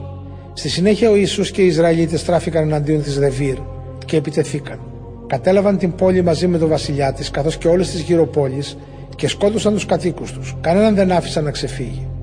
Ο Ιησούς έκανε στη Δεβίρ και στο βασιλιά της ό,τι ακριβώς είχε κάνει στη Χευρών και επίσης στη Λιβνά και στο βασιλιά της. Ο Ιησούς κυρίεψε όλη τη χώρα. Την ορεινή περιοχή και τις περιοχές του Νότου, την παιδινή περιοχή και τις πλαγιές των βουνών. Εξολόθρευσε όλους τους βασιλιάδες της χώρας καθώς και κάθε πλάσμα ζωντανό. Δεν άφησε κανένα να ξεφύγει, όπως τον είχε διατάξει ο Κύριος ο Θεός του Ισραήλ. Κατέκτησε όλη τη χώρα από την Κάδης Βαρνή και τη Γάζα στο νότο, ως και την περιοχή της Γεσέν και τη Γαβαών στο βορρά. Με μία εκστρατεία κατέκτησε όλες αυτές τις περιοχές και νίκησε τους βασιλιάδες τους, γιατί ο Κύριος, ο Θεός του Ισραήλ, πολεμούσε με το μέρος των Ισραηλιτών. Ύστερα ο Ιησούς και οι Ισραηλίτες επέστρεψαν στο στρατόπεδο στα Γάλγαλα. Ιησούς του Ναβί, κεφάλαιο ενδέκατο. Ο Ιησούς κατατροπώνει τους βασιλιάδες του Βορρά. Όταν έμαθε αυτές τις κατακτήσεις ο Ιαβίν βασιλιάς της Ασόρ, έστειλε μήνυμα στον Ιωβάβ βασιλιά της Μαδών, στους βασιλιάδες της Σιμρών και της Αχσάφ, στους βασιλιάδες των ορεινών περιοχών στα βόρεια, στην κοιλάδα του Ιορδάνη νότια της λίμνης Χινερώθ, στις παιδινές περιοχές και στα υψώματα της Δόρ δυτικά. Επίσης ήρθε σε συνεννόηση με τους Χαναναίους στα ανατολικά και στα δυτικά, καθώς και με τους Αμοραίους, τους Χεταίους, τους Φερεζαίου και τους Ιεβουσαίους της ορεινής περιοχής και με τους Εβαίους, τους πρόποδες του όρου Ερμών στη Μισπά. Όλοι αυτοί οι βασιλιάδες ξεκίνησαν με αναρρύθμιτο στρατό σαν την άμμο στην ακροθαλασσιά, με πάρα πολλά άλογα και άμαξες. Ένωσαν τις δυνάμεις τους και ήρθαν και στρατοπέδευσαν όλοι μαζί κοντά στα νερά της Μερόμ με σκοπό να πολεμήσουν τους Ισραηλίτες. Ο κύριος όμως είπε στον Ιησού: Μην τους φοβάσαι όλους αυτούς. Αύριο τέτοια ώρα εγώ θα τους παραδώσω νεκρούς στου Ισραηλίτες. Θα κόψεις τους τένοντες από τα πόδια των αλόγων τους και θα κάψεις τις άμαξές τους. Έτσι ο Ιησούς και οι πολεμιστές του ήρθαν και τους επιτέθηκαν με ορμή ευνηδιαστικά στα νερά της Μερόμ. Ο Κύριος τους παρέδωσε στους Ισραηλίτες. Αυτοί τους χτύπησαν και τους καταδίωξαν ως τη Σιδώνα τη μεγάλη πόλη, ως την Μισρεφόθ Μαΐμ και ως την κοιλάδα της Μισπά ανατολικά. Τους εξόντωσαν όλους, δεν ξέφυγε κανένας. Ο Ιησούς έκανε σε αυτούς ό,τι του είχε πει ο Κύριος. Έκοψε τους τένοντες από τα πόδια των αλόγων τους και έκαψε τις αμαξές τους η κατάκτηση της Βόρειας Χαναάν. Την ίδια εποχή επιστρέφοντας ο Ιησούς κατέλαβε την Ασόρ που άλλοτε ήταν η πρωτεύουσα όλων εκείνων των βασιλείων. Έσφαξε το βασιλιά της και παρέδωσε στη σφαγή όλους τους κατοίκους της. Δεν έμεινε κανένα πλάσμα ζωντανό. Τέλος έβαλε φωτιά στην πόλη. Έτσι ο Ιησούς κατέκτησε όλες εκείνες τις πόλεις και παρέδωσε τους βασιλιάδες τους και όλους τους κατοίκους του στη σφαγή όπως είχε διατάξει ο Μωυσής ο δούλος του Κυρίου. Ωστόσο οι Ισραηλίτες δεν έκαψαν τις πόλεις που βρίσκονταν στα υψώματα εκτός από την Ασόρ που την είχε πυρπολίσει ο Ιησούς. Πήραν για τον εαυτό τους όλα τα λάφυρα των πόλεων εκείνων και τα κτίνη. Τους ανθρώπους όμως τους κατέσφαξαν και τους εξαφάνισαν όλους. Δεν άφησαν κανένα πλάσμα ζωντανό. Τις προσταγές που είχε δώσει ο Κύριος στο Μωυσή το δούλο του, ο Μωυσής τις μεταβίβασε στον Ιησού και εκείνος τις εκτέλεσε χωρίς να παραλείψει τίποτα. Ο Ιησούς του Ναβί κατακτά όλη τη χώρα. Ο Ιησούς κατέλαβε ολόκληρη τη χώρα. Την ορεινή περιοχή, την περιοχή του Νότου, όλη την περιοχή της Γεσέν, την παιδινή περιοχή, την κοιλάδα του Ιορδάνη καθώς και τα ορεινά και τα παιδινά του Βορρά. Νίκησε και θανάτωσε τους βασιλιάδες των περιοχών που εκτείνονται από τις ορεινές ερήμους κοντά στο όρο Σύρ νότια μέχρι τη Βαλγάδ στην κοιλάδα του Λιβάνου, στους πρόποδες του Ερμών βόρεια. Για πολύ καιρό πολεμούσε ο Ιησούς εναντίον όλων αυτών των βασιλιάδων. Καμιά πόλη δεν έκανε ειρήνη με τους Ισραηλίτες εκτός από τη Γαβαών που την κατοικούσαν Εβαίοι. Όλες τις άλλες πόλεις τις κατέλαβαν με πόλεμο. Και αυτό γιατί ο Κύριος επέτρεψε να σκληρινθεί η καρδιά αυτών των λαών και να πολεμήσουν τους Ισραηλίτες.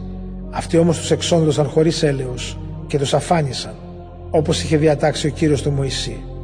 Εκείνο τον καιρό ο Ιησούς Πήγε και εξολόθρευσε τους Ανακίμ που ζούσαν στα βουνά στη Χευρών, στη Δεβίρ και στην Ανάβ και σε ολόκληρη την ορεινή περιοχή του Ιούδα και του Ισραήλ. Τους αφάνισε και κατέστρεψε τις πόλεις τους.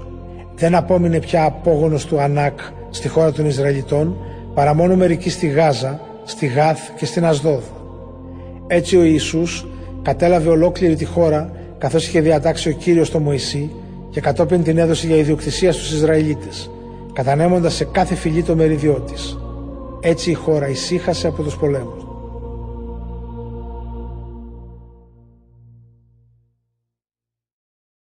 Ιησούς του Ναβί, κεφάλαιο 12 Οι βασιλιάδες που είχε νικήσει ο Μωυσής Οι Ισραηλίτες είχαν ήδη νικήσει δύο βασιλιάδες ανατολικά του Ιορδάνη και είχαν καταλάβει τις χώρες τους που εκτείνονταν από τον ποταμό Αρνών ως το όρος Ερμών και καταλάμβαναν την ανατολική περιοχή της κοιλάδας του Ιορδάνη. Ο ένας ήταν ο Σιχών, βασιλιάς των Αμοραίων που κατοικούσε στην Εσεβόν.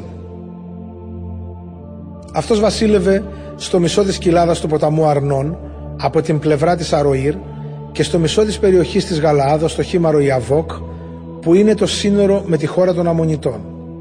Είχε ακόμα στην κατοχή του το ανατολικό μέρος της κοιλάδας του Ιορδάνη από τη θάλασσα Χινερόθ στο βορρά ως την νεκρά θάλασσα κοντά στη Βέθια Σιμόθ και νοτιότερα στην περιοχή στους πρόποδες του όρους Φασγά. Ο άλλος βασιλιάς ήταν ο Ογ, βασιλιάς της Βασάν, που προερχόταν από τα υπολείμματα των Ρεφαϊτών και κατοικούσε στην Ασταρόθ και στην Εδρεή. Στο βασίλειό του ανήκε το όρος Ερμών, η Σαλχά, ολόκληρη η Βασάνος στα σύνορα των Γεσουριτών και των Μαχαθητών, καθώς και η μισή περιοχή της Γαλάδος στα σύνορα του Σιχών βασιλιά της Εσεβών. Ο Μωυσής, ο δούλος του Κυρίου και οι Ισραηλίτες είχαν νικήσει αυτούς τους δύο βασιλιάδες και ο Μωυσής είχε δώσει τις χώρες τους στις φυλές Ρουβίν και Γάδ και στο μισό της φυλής Μανασί για ιδιοκτησία. Οι βασιλιάδες που νίκησε ο Ιησούς του Ναβί. Στη συνέχεια ο Ιησούς και οι Ισραηλίτες νίκησαν τους βασιλιάδες των χωρών δυτικά του Ιορδάνη από τη Βάλ Γαδ της κοιλάδας του Λιβάνου στο βορρά ως τις ορεινές ερήμους κοντά στο όρος Σιρ στο νότο. Ο Ιησούς έδωσε τις χώρες αυτών των βασιλιάδων για ιδιοκτησία στους Ισραηλίτες κατανέμοντας σε κάθε φυλή το μερίδιό της. Στο τμήμα αυτό περιλαμβανόταν η ορεινή και η παιδινή περιοχή, η κοιλάδα του Ιορδάνη, η περιοχή με τις βουνοπλαγιές, η έρημος και η νότια περιοχή. Σε αυτά τα εδάφη ζούσαν οι Χεταίοι, οι Αμοραίοι, οι Χαναναίοι, οι Φερεζαίοι, οι Εβαίοι και οι Ιεβουσαίοι. Οι βασιλιάδες που νικήθηκαν ήταν αυτοί των παρακάτω πόλεων, της Ιεριχώ, της Γε που βρίσκεται κοντά στη Βεθήλ, της Ιερουσαλήμ, της Χευρών, της Ιαρμούθ, της Λαχής, της Εγλών, της Γέζερ, της Δεβίρ, της Γέδερ, της Χορμά, της Αράδ, της Λιβνά, της Αδουλάμ, της Μακιδά, της Βεθήλ, της Ταπουά, της Χέφερ, της Αφέκ, της Λασαρών, της Μαδών, της Ασόρ, της Σιμρών Μερών, της Αχσάφ, της Τανάχ, της Μεγιδό, της Κέδες, της Ιοκνεάμ στον Κάρμιλο, της Δόρ στις βουνοπλαγιές της Δόρ, της Γαλιλαίας των Εθνών και της Τυρσά, συνολικά 31 βασιλιάδες.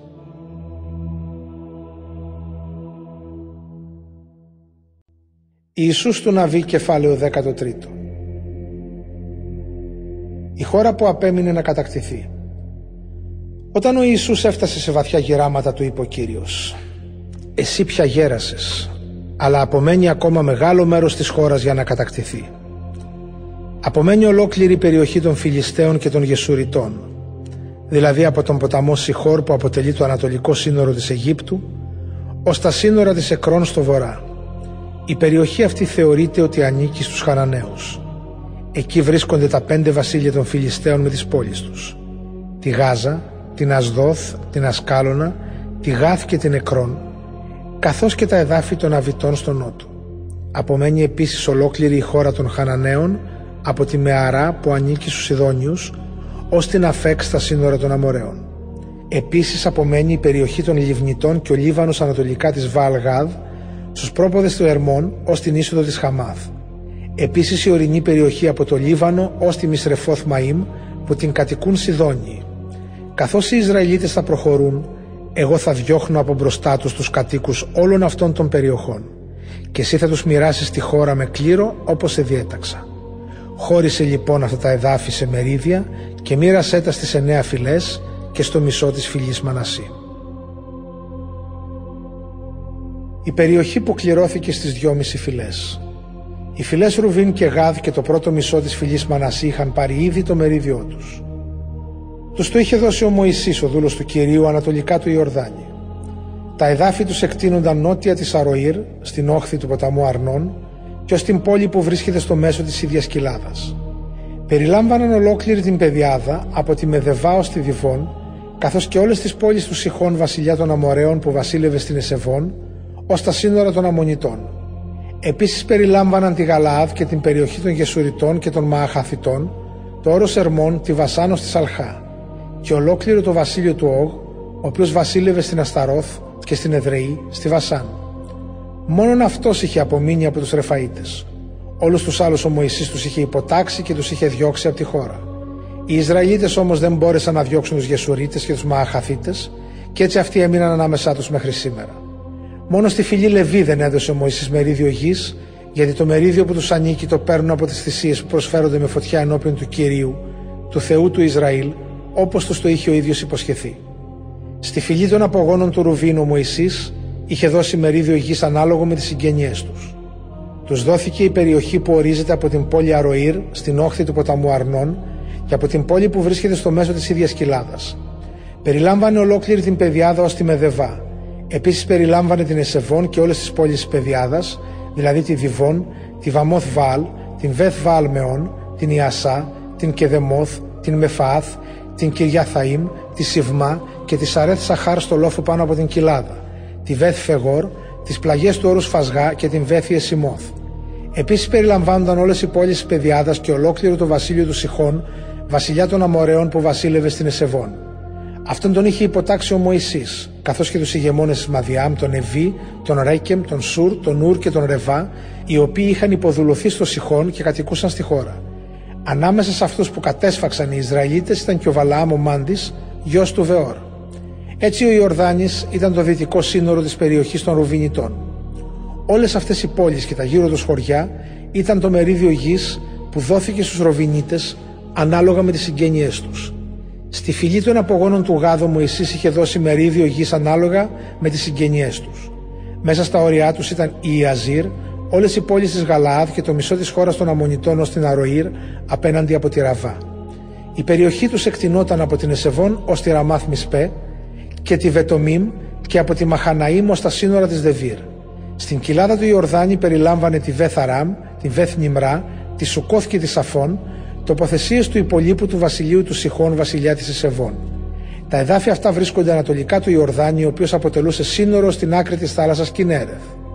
Όλες αυτές οι πόλεις και τα γύρω τους χωριά ήταν το μερίδιο γης των Γαδιτών ανάλογα με τους συγγενείς τους. Στο μισό της φυλής Μανασίου Μωυσής είχε δώσει επίσης μερίδιο γης ανάλογα με τις συγγενειέ τους. Η περιοχή τους είχε όριο στο νότο τη Μαχαναήμ και καταλάμβανε ολόκληρη τη Βασάν, ολόκληρο του βασίλειο του Όγ βασιλιά της Βασάν και όλες τις κομοπόλεις του Ιαΐρ, συνολικά 60 που βρίσκονται στην ίδια περιοχή. Επίσης περιλάμβανε το μισό της χώρας της Γαλαάδ με τις πόλεις Ασταρόθ και Εδρεή που ήταν άλλοτε πρωτεύουσες του βασιλείου του Όγ βασιλιά της Βασάν. Όλα αυτά τα εδάφη δόθηκαν στο μισό της φυλής των απογόνων του Μαχίρ γιου του Μανασί ανάλογα με τις συγγενειές τους. Αυτά είναι τα μερίδια γης της περιοχής ανατολικά της Ιεριχώ και του Ιορδάνη τα οποία ο Μωυσής τα μοίρασε όταν βρισκόταν στις παιδιάδες της Μωάβ. Στη φυλή του Λεβί δεν έδωσε μερίδιο γης, αλλά τους είπε ότι ο Κύριος ο Θεός του Ισραήλ, αυτός θα ήταν η κληρονομιά τους.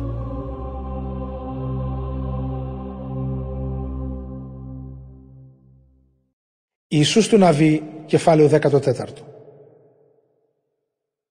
Η Χαναάν κατανέμεται με κλήρο. Ακολουθούν τώρα οι περιοχές που δόθηκαν με κλήρο στους Ισραηλίτες στη Χαναάν Αυτές που τους μοίρασαν ο ιερέας Ελεάζαρ, ο Ιησούς γιος του Ναβί και οι αρχηγοί των οικογενειών των Ισραηλιτικών φυλών. Όπως είχε διατάξει ο Κύριος με τον Μωυσή, η κατανομή της γης έγινε με κλήρωση στις εννέα φυλές και στη μισή φυλή του Μανασί. Ο Μωυσής είχε ήδη δώσει μερίδα γης στις υπόλοιπες δυόμιση φυλές ανατολικά του Ιορδάνη. Στους Λεβίτες βέβαια δεν είχε δώσει μερίδιο γης όπως στις άλλες φυλές. Αλλά οι απόγονοι του Ιωσήφ αποτελούσαν δύο φυλές, του Μανασί και του Εφραήμ. Δεν έδωσαν λοιπόν στους Λεβίτες μερίδιο στη χώρα, αλλά μόνο μερικές πόλεις και τις γύρω τους περιοχές για να μένουν σε αυτές με τα ζώα τους και τα υπάρχοντά τους. Έτσι οι Ισραηλίτες μοίρασαν τη χώρα σύμφωνα με τις οδηγίες που είχε δώσει ο Κύριος στο Μωυσή. Η Χευρών δίνεται στο Χάλευ. Οι απόγονοι του Ιούδα πήγαν να συναντήσουν τον Ιησού στα Γάλγαλα και ο Χάλευ γιος του Ιεφωνή, ο Κενεζίτης του είπε εσύ ξέρεις τι είπε ο Κύριος στον Μωυσή τον άνθρωπο του Θεού σχετικά με μένα και με σένα στην Κάδης Βαρνή. Ήμουν 40 χρονών όταν ο Μωυσής ο δούλος του Κυρίου με έστειλε από την Κάδης Βαρνή για να κατασκοπεύσω τη χώρα και του έφερα πολύ σωστές πληροφορίες. Οι σύντροφοί μου όμως που είχαν έρθει μαζί μου αποθάρρυναν το λαό. Ενώ εγώ υπάκουσα πλήρως τον Κύριο το Θεό μου. Εκείνη την ημέρα ο Μωυσής μου υποσχέθηκε με όρκο ότι η χώρα που πάτησε το πόδι μου θα ήταν το δίχως άλλο ο κλήρος μου θα ανήκει για πάντα σε μένα και τους απογόνους μου επειδή υπάκουσα πλήρως τον Κύριο το Θεό μου. Ο Κύριος με φύλαξε στη ζωή όπως το υποσχέθηκε.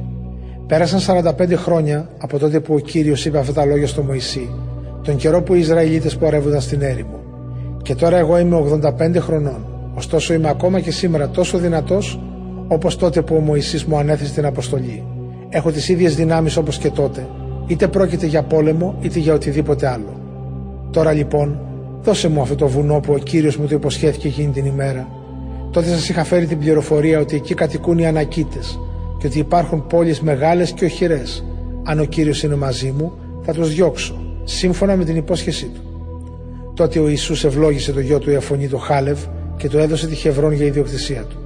Έτσι η Χευρών πέρασε στην ιδιοκτησία του Χάλευ, γιού του Ιεφωνή του Κενεζίτη και εξακολουθεί να ανήκει στους απογόνους του μέχρι σήμερα γιατί ο Χάλεβ υπάκουσε πλήρως τον Κύριο, το Θεό του Ισραήλ. Πρωτήτερα η Χευρών ονομαζόταν Κυριάθ Αρβά, πόλη του Αρβά. Ο Αρβά ήταν ο πιο μεγαλόσωμος άνθρωπος ανάμεσα στους Ανακίτες. Μετά από αυτά η χώρα ησύχασε από τους πολέμους.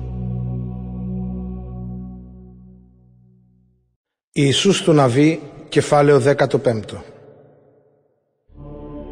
η περιοχή που κληρώθηκε στον Ιούδα.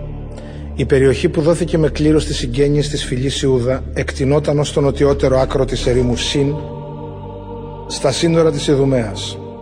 Έτσι τα νότια σύνορα της περιοχής ξεκινούσαν από τον κόλπο που βρίσκεται στο νότιο άκρο της νεκράς θάλασσας, προχωρούσαν από τα νότια της ανοφέρειας Ακραβίμ, περνούσαν από τη Συν και ύστερα από τα νότια της Κάδης Βαρνή, περνούσαν από την Εσρόν και ανέβαιναν στην Αδάρ, από όπου γύριζαν προς την Καρκά.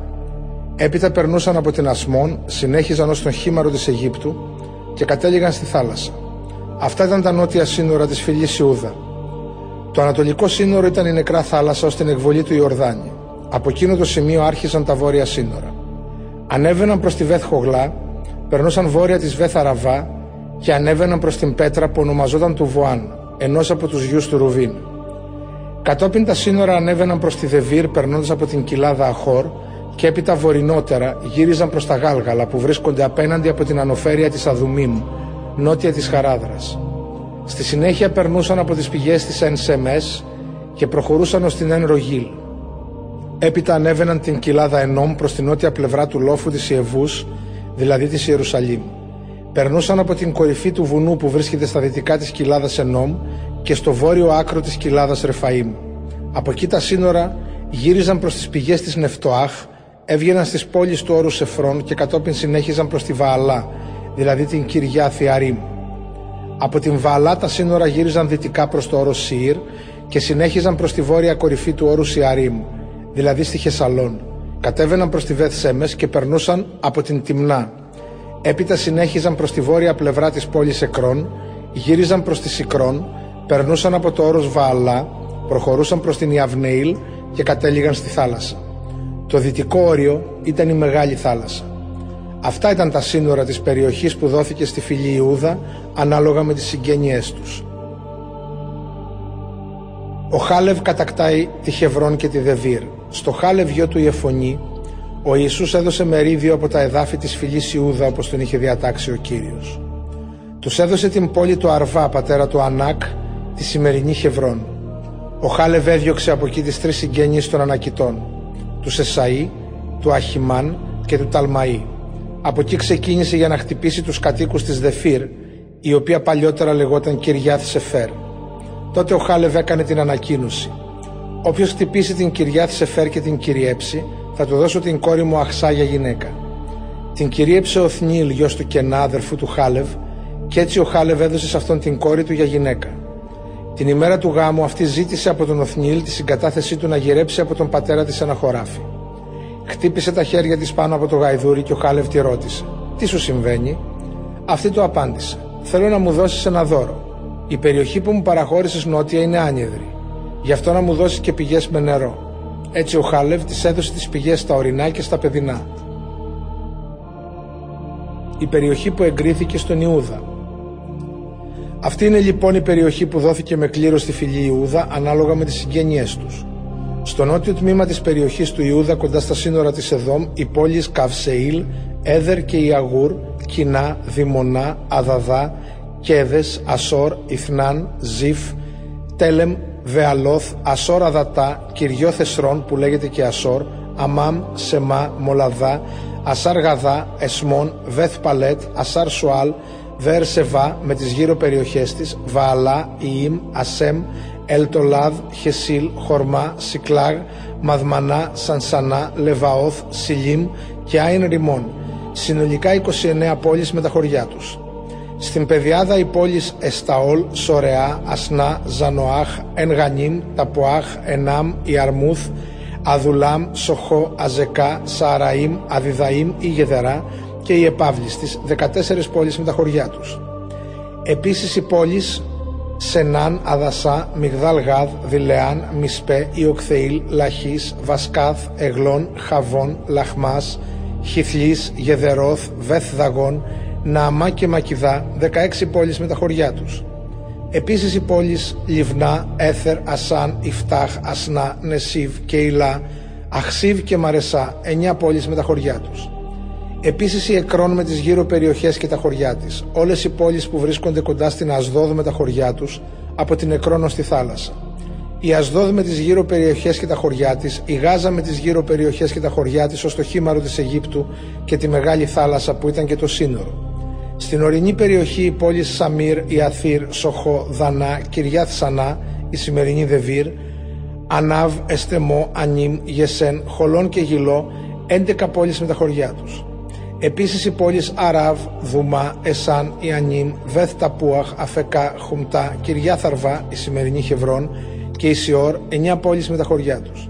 Επίσης οι πόλεις Μαόν, Καρμέλ, Ζιφ, Ιουτά, Ισραήλ, Ιοκδεάμ, Ζανοάχ, Κάιν, Γιβεά και Τιμνά, 10 πόλεις με τα χωριά τους. Επίσης οι πόλεις Χαλχούλ, Βεθσούρ, Γεδόρ, Μαράθ, Βέθανοθ και Ελτεκόν, 6 πόλεις με τα χωριά τους. Επίσης η Κυριάθ Βάλ, η σημερινή Κυριάθ Ιαρίμ και η Ραβά, δύο πόλεις με τα χωριά τους. Επίσης στην έρημο οι πόλεις Βέθαραβά, Μηδίν, Σεχαχά, Νιφσάν, η πόλη του Άλατος και Εν Γεδί, έξι πόλεις με τα χωριά τους. Ωστόσο οι απόγονοι του Ιούδα δεν μπόρεσαν να εκδιώξουν τους Ιεβουσαίους κατοίκους της Ιερουσαλήμ. Έτσι αυτοί ζουν στην πόλη μαζί με τη φυλή Ιούδα μέχρι σήμερα. Ιησούς του Ναβί κεφάλαιο 16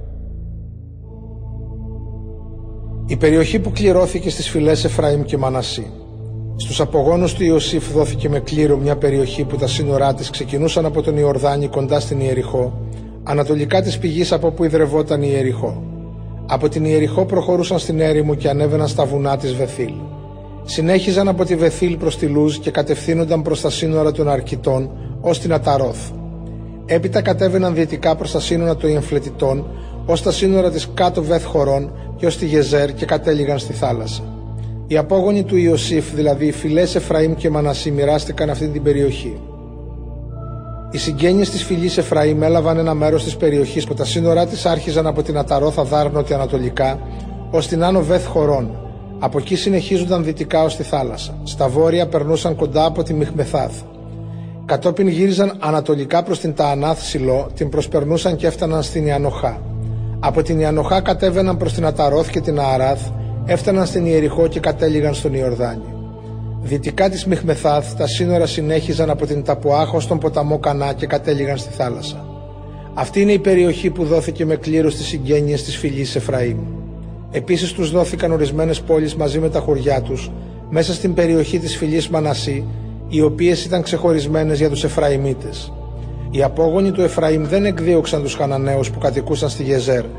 Έτσι οι Χαναναίοι παρέμειναν ανάμεσα στους Εφραημίτες μέχρι σήμερα, αλλά ήταν υποτελείς τους. Ιησούς του Ναβί κεφάλαιο 17 Μετά από αυτά έγινε κλήρωση για τη φυλή του Μανασί πρωτότοκο γιου του Ιωσήφ. Πρωτότοκος γιος του Μανασί και γενναίος πολεμιστής ήταν ο Μαχύρ, πατέρας του Γαλαάδ. Στο Μαχύρ λοιπόν δόθηκε η περιοχή της Γαλαάδ και της Βασάν. Μερίδιο πήραν και οι υπόλοιπες συγγένειες που προέρχονταν όλες από τους γιους του Μανασί γιου του Ιωσήφ. Οι συγγένειες του Αβιέζερ, του Χέλεκ, του Ασρίλ, του Σιχέμ, του Χέφερ και του Σεμιδά. Ο Σαλπαάδ όμως γιος του Χέφερ και εγγονός του Γαλάδ, γιος του Μαχήρ και εγγονού του Μανασί, δεν είχε γιους. Είχε μόνο κόρες. Τα ονόματά τους ήταν Μαχλά, Νοά, Χογλά, Μιλχά και Τυρσά.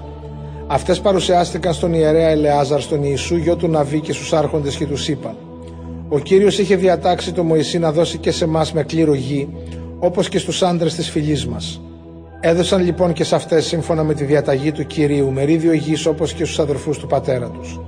Έτσι στη φυλή Μανασί έπεσαν δέκα μερίδια εκτός από τη Γαλάδ και τη Βασάν που βρίσκονται ανατολικά του Ιορδάνη, γιατί πήραν μερίδιο γης όχι μόνο οι άντρες απόγονοι του Μανασί αλλά και γυναίκες της ίδιας φυλή. Η περιοχή της Γαλάδ δόθηκε στους υπόλοιπους απογόνους του Μανασί. Τα σύνορα της φυλής Μανασί άρχιζαν από την περιοχή της φυλής Ασύρ και έφταναν στη Μιχμεθάθ ανατολικά της Ιχέμ. Από εκεί κατέβαιναν νότια ως τις κατοικίες της Σεν Ταπουάχ.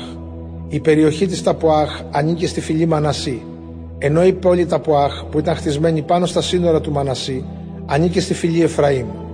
Έπειτα τα σύνορα κατέβαιναν στη νότια όχθη του ποταμού Κανά, ενώ οι πόλεις στα νότια του ποταμού ανήκαν στους Εφραημίτες, μολονότι βρίσκονταν στην περιοχή του Μανασί. Από εκεί τα σύνορα προχωρούσαν βόρεια του ποταμού και κατέληγαν στη θάλασσα. Η νότια περιοχή ανήκε στη φυλή Εφραήμ και η βόρεια στη φυλή Μανασί. Η θάλασσα αποτελούσε το δυτικό σύνορό τους. Προς βορράν συνόρευαν με την περιοχή της φυλής Ασύρ και ανατολικά με την περιοχή της φυλής Ισάχαρ.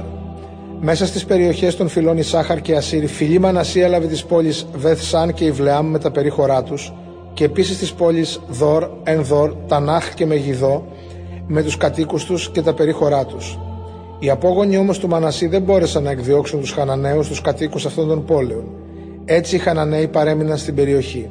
Ακόμα και όταν οι Ισραηλίτες απέκτησαν μεγαλύτερη ισχύ, δεν μπόρεσαν να εκδιώξουν τελείως τους Χαναναίους, τους έκαναν όμως υποτελείς τους. Οι απόγονοι του Ιωσήφ ήρθαν και είπαν στον Ιησού: Γιατί μας έδωσες μόνο ένα κληρονομικό μερίδιο, Εμάς ο κύριος εξακολουθεί ως τώρα να μας ευλογεί και έχουμε γίνει πολυάριθμοι. Ο Ιησούς τους απάντησε: Αφού είστε τόσο πολυάριθμοι και δεν σας αρκεί η ορεινή περιοχή του Εφραήμ, ανεβείτε και ξεχερσώστε χώρο στα δάση που ανήκουν στους Φερεζαίους και στους Ρεφαίτε. Οι απόγονοι του Ιωσήφ απάντησαν: Πράγματι δεν μας αρκεί η ορεινή μας περιοχή. Ωστόσο οι Χαναναίοι που κατοικούν στην Πεδιάδα έχουν σιδερένια άρματα. Το ίδιο και αυτοί που κατοικούν στη Βεθσάν και στα περίχωρά της, και αυτοί που κατοικούν στην Πεδιάδα Ισραήλ. Τότε ο Ιησούς είπε στους απογόνους του Ιωσήφ, δηλαδή στις φυλές Εφραήμ και Μανασί, «Πράγματι είστε πολυάριθμοι και έχετε μεγάλη δύναμη. Δεν θα πάρετε μόνο έναν κλήρο, αλλά θα σας δοθεί όλη η ορεινή περιοχή που είναι γεμάτη δάση. Θα τα ξεχερσώσετε και θα είναι δική σας από τη μια άκρη ως την άλλη. Και τους Χαναναίους θα κατορθώσετε να τους διώξετε, μολονότι έχουν σιδερένια άρματα και είναι ισχυροί. Ιησούς του Ναβί, κεφάλαιο 18 Η κατανομή της χώρας στη Σιλό Όταν η χώρα είχε πια υποταχθεί στους Ισραηλίτες, συγκεντρώθηκε όλη η κοινότητα στη Σιλό και εγκατέστησαν εκεί τη σκηνή του μαρτυρίου. Από τους Ισραηλίτες είχαν μείνει 7 φυλές που δεν είχαν ακόμα λάβει το μερίδιό τους σε γη. Τότε τους είπε ο Ιησούς «Ως πότε θα αμελείτε να πάτε να καταλάβετε τη χώρα που σας έδωσε ο Κύριος ο Θεός των πατέρων σας» Διαλέξτε τρεις άντρες από κάθε φυλή, και εγώ θα τους στείλω να πάνε να γυρίσουν όλη τη χώρα να τη σχεδιάσουν, πώς θα μοιραστεί σε κάθε φυλή και να γυρίσουν να μου την περιγράψουν; Έπειτα θα τη χωρίσουν σε 7 μερίδια. Η φυλή Ιούδα θα παραμείνει στην περιοχή της νότια και οι φυλέ του Ιωσήφ θα παραμείνουν στην περιοχή τους βόρεια. Θα κάνετε ένα σχέδιο της χώρας, χωρισμένη σε 7 μερίδια και θα μου το φέρετε. Και εγώ θα ρίξω για σας κλήρο εδώ ενώπιον του κυρίου του Θεού μας. Οι Λεβίτες δεν θα πάρουν μερίδιο γης όπως εσείς, γιατί το μερίδιό τους είναι τα ιερατικά τους καθήκοντα προς τον Κύριο. Οι φυλές Γάδ, Ροβίν και το μισό της φυλής Μανασία έχουν ήδη πάρει την περιοχή τους ανατολικά του Ιορδάνη, αυτήν που τους έδωσε ο Μωυσής, ο δούλος του Κυρίου. Οι άντρες ετοιμάστηκαν να φύγουν και ο Ιησούς πριν πάνε να κάνουν το σχέδιο της χώρας, τους έδωσε την εξής εντολή. Πηγαίνετε, περιδιαβείτε όλη τη χώρα, κάμετε το σχέδιό της και γυρίστε να μου την περιγράψετε και εγώ θα ρίξω για σας κλήρο εδώ στη Σιλό ενώπιον του Κυρίου. Οι άντρες πήγαν και περιηγήθηκαν τη χώρα, κατέγραψαν σε βιβλίο τα 7 μερίδια και έκαναν έναν κατάλογο με όλες τις πόλεις. Έπειτα γύρισαν στον Ιησούς στο στρατόπεδο της Σιλό. Ο Ιησούς έριξε για αυτούς εκεί κλήρο ενώπιον του Κυρίου και έτσι τους μοίρασε τη χώρα δίνοντας στην κάθε φυλή την περιοχή της. Η περιοχή που δόθηκε στη φυλή Βενιαμίν. Ο πρώτος κλήρος έπεσε στις συγγένειες της φυλής Βενιαμίν και κληρώθηκε για αυτούς η περιοχή που βρισκόταν ανάμεσα στα εδάφη της φυλής Ιούδα και σε εκείνα των απογόνων του Ιωσήφ. Τα βορεινά του σύνορα άρχιζαν από τον Ιορδάνη, ανέβαιναν βόρεια της Ιεριχώ και συνέχιζαν μέσα από την ορεινή περιοχή προς τα δυτικά καταλήγοντας στην έρημο Βέθαβεν. Από εκεί κατευθύνονταν προς τη Λούζ που ονομάζεται και Βεθήλ Περνούσαν από την νότια πλευρά της και κατέβαιναν προς την Αταρόθα Δάρ μέσα από το βουνό που βρίσκεται νότια της κάτω βεθ χωρών. Στα δυτικά αυτού του βουνού τα σύνορα άλλαζαν κατεύθυνση. Γύριζαν προς τα νότια και κατέληγαν στην Κυριάθ Βάλ, τη σημερινή Κυριάθ Ιαρήμ που ανήκει στη φυλή Ούδα. Αυτή ήταν η δυτική μεριά των σύνορων. Τα νότια σύνορα άρχιζαν από το άκρο της Κυριάθ Ιαρήμ, προχωρούσαν στα δυτικά και συνέχιζαν ως την πηγή της Νεφτοάχ. Από εκεί κατέβαιναν στην άκρη του βουνού αντίκρι στην κοιλάδα Ενόμ, βόρεια της κοιλάδας Ρεφαήμ. Κατόπιν κατέβαιναν στην κοιλάδα Ενόμ προς την νότια πλαγιά της Ιεβούς και έφταναν στην Εν Ρογίλ. Από εκεί γύριζαν προς τα βορεινά και κατευθύνονταν προς την Εν Σεμές, έφταναν στη Γελιλόθ απέναντι στην ανοφέρεια Αδουμίμ και έπειτα κατέβαιναν προς την πέτρα του Βοάν, ενός γιου του Ρουβίν. Περνούσαν από τη βόρεια πλαγιά, αντίκρι στην κοιλάδα του Ιορδάνη και κατέβαιναν αυτή την κοιλάδα συνέχιζαν στη βόρεια πλευρά της Βεθχογλά και κατέληγαν στον βόρειο κόλπο της νεκράς θάλασσας στις εκβολές του Ιορδάνη. Αυτά ήταν τα νότια σύνορα. Ο Ιορδάνης αποτελούσε το ανατολικό σύνορο. Αυτά ήταν τα σύνορα της περιοχής που δόθηκε με κλήρος στις συγγένειες της φυλής Βενιαμίν. Οι πόλεις που ανήκαν στις συγγένειες της φυλής Βενιαμίν ήταν η Ιεριχώ, Βεθ Χογλά, Εμέκ και Σις, Βεθ Αραβά, Σεμαραήμ, Βεθίλ, Αβίμ, Παράχ, Οφρά, Χεφάρα Μοναή, Οφνή, Γαβά, 12 πόλεις με τα χωριά τους. Επίσης η Γαβαών, Ραμά, Βερόθ, Μισπέ, Κεφυρά, Μοσά, Ρεκέμ, Ιρπεήλ, Ταραλά, Σιλά, Έλεφ, Ιεβούς που είναι η Ιερουσαλήμ, Γιβεάθ, Κυριάθιαρήμ, 14 πόλεις με τα χωριά τους. Αυτό ήταν το μερίδιο που δόθηκε στις συγγένειες της φυλής Βενιαμίν. Ιησούς του Ναβί κεφάλαιο 19 Η περιοχή που δόθηκε στη φυλή Σιμεών. Ο δεύτερος κλήρος έπεσε στις συγγένειες της φυλής Σιμεών. Η περιοχή τους περιτριγυριζόταν από εκείνη της φυλής Ιούδα. Για τη φυλή Σιμεών κληρώθηκαν οι πόλεις Βερσεβά, Σεμά, Μολαδά, Ασάρ Σουάλ, Βαλά, Άσεμ, Ελτολάδ, Βεθούλ, Χορμά, Σικλάγ, Βεθ Μαρκαβόθ, Ασάρ Σουσά, Βεθ Λεβαόθ και Σαρουχέν, 13 πόλεις με τα χωριά τους. Επίσης η Άιν, η Ριμόν, η Εθέρ, η Ασάν, 4 πόλεις με τα χωριά τους, καθώς και όλες οι περιοχές γύρω από αυτές τις πόλεις ως τη Βαλάθ Βίρ και τη Ραμάθ του Νότου. Όλα αυτά αποτελούσαν το μερίδιο που έπεσε στις συγγένειες της φυλής Σιμεών. Από το μερίδιο της φυλής Ιούδα δόθηκε ένα μέρος ως κλήρος γης στη φυλή Σιμεών, επειδή η φυλή Ιούδα είχε λάβει μια περιοχή υπερβολικά μεγάλη για αυτούς. Έτσι η φυλή Σιμεών έλαβε μια περιοχή περικυκλωμένη από την περιοχή που είχε δοθεί στη φυλή Ιούδα. Η περιοχή που δόθηκε στη φυλή Ζαβουλών. Ο τρίτος κλήρος έπεσε στις συγγένειες της φυλής Ζαβουλών. Η περιοχή που τους δόθηκε εκτινόταν νότια ως τη Σαρίδ. Από εκεί τα σύνορά τους ανέβαιναν δυτικά ως τη Μαραλά, έπειτα ως τη Δαβασαΐθ και πλησίαζαν τον ποταμό που ρέει ανατολικά της Ιοκνεάμ. Από την άλλη μεριά της Σαρίδ γύριζαν ανατολικά, έφταναν στα σύνορα της Κισλόθ Ταβόρ, περνούσαν από τη Δαβεράθ και ανέβαιναν προς την Εαφιά. Από εκεί προχωρούσαν πιο ανατολικά ως τη Γητά Χέφερ και την Ιτάι Κασίν, συναντούσαν τη Ρημόν και έστριβαν προς τη Νέα. Στο βορρά τα σύνορα περικύκλωναν την Αναθών και κατέληγαν στην κοιλάδα Ιφταχίλ. Η περιοχή τους περιλάμβανε επίσης τις πόλεις Κατάθ, Νααλάλ, Σιμρών, Ιδαλά και Βιθλέμ, συνολικά 12 πόλεις με τα χωριά τους. Αυτό ήταν το μερίδιο που δόθηκε στις συγγένειες της φυλής Ζαβουλών με τις πόλεις και τα χωριά τους.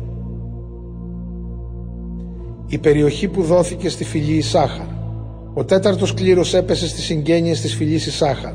Στην περιοχή τους βρίσκονταν οι πόλεις Ισραήλ και Σουλόθ, Σουνίμ, Αφεραήμ, Σεών, Αναχαράθ, Δαβεράθ, Κισιών, Αβές, Ρεμέθ, Ενγανίμ, Εναδά και Βεθ Πασίς.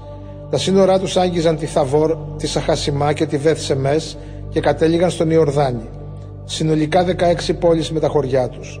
Αυτό ήταν το μερίδιο που δόθηκε στις συγγένειες της φυλής Ισάχαρ με τις πόλεις και τα χωριά τους. Η περιοχή που δόθηκε στη φυλή Ασύρ. Ο πέμπτος κλήρος έπεσε στις συγγένειες της φυλής Ασύρ. Στην περιοχή τους βρισκόταν οι πόλεις Χελκάθ, Αλή, Βετέν, Αχσάφ, Αλαμέλεχ, Αμάδ και Μισάλ και δυτικά τα σύνορά της έφταναν στο όρος Κάρμιλος ακολουθώντας τον ποταμό Σιόρ Λιβνάθ. Ανατολικά ανέβαιναν ως τη Βεθ Δαγών, άγγιζαν την περιοχή της φυλής Ζαβουλών και την κοιλάδα της Ιφταχίλ, έπειτα κατευθύνονταν βόρεια για να συναντήσουν τη Βεθ Εμέκ και την Εϊήλ. Συνέχιζαν στην ίδια κατεύθυνση, περνούσαν από τη Χαβούλ, την Αυδόν, τη Ρεχόβ, την Αμόν και την Κανά για να καταλήξουν στη μεγάλη πόλη Σιδώνα. Τα σύνορα γύριζαν προς τη Ραμά και την οχυρή πόλη της Τύρου, έπειτα κατευθύνονταν προς τη Χωσά και κατέληγαν στη θάλασσα περνώντας από τη Χέλεφ, την Αχσιβά, την Ουμά, την Αφέκ και τη Ρεχόβ, συνολικά 22 πόλεις με τα χωριά τους. Αυτό ήταν το μερίδιο που δόθηκε στις συγγένειες της φυλής Ασύρ με τις πόλεις και τα χωριά τους. Η περιοχή που δόθηκε στη φυλή Νεφθαλή.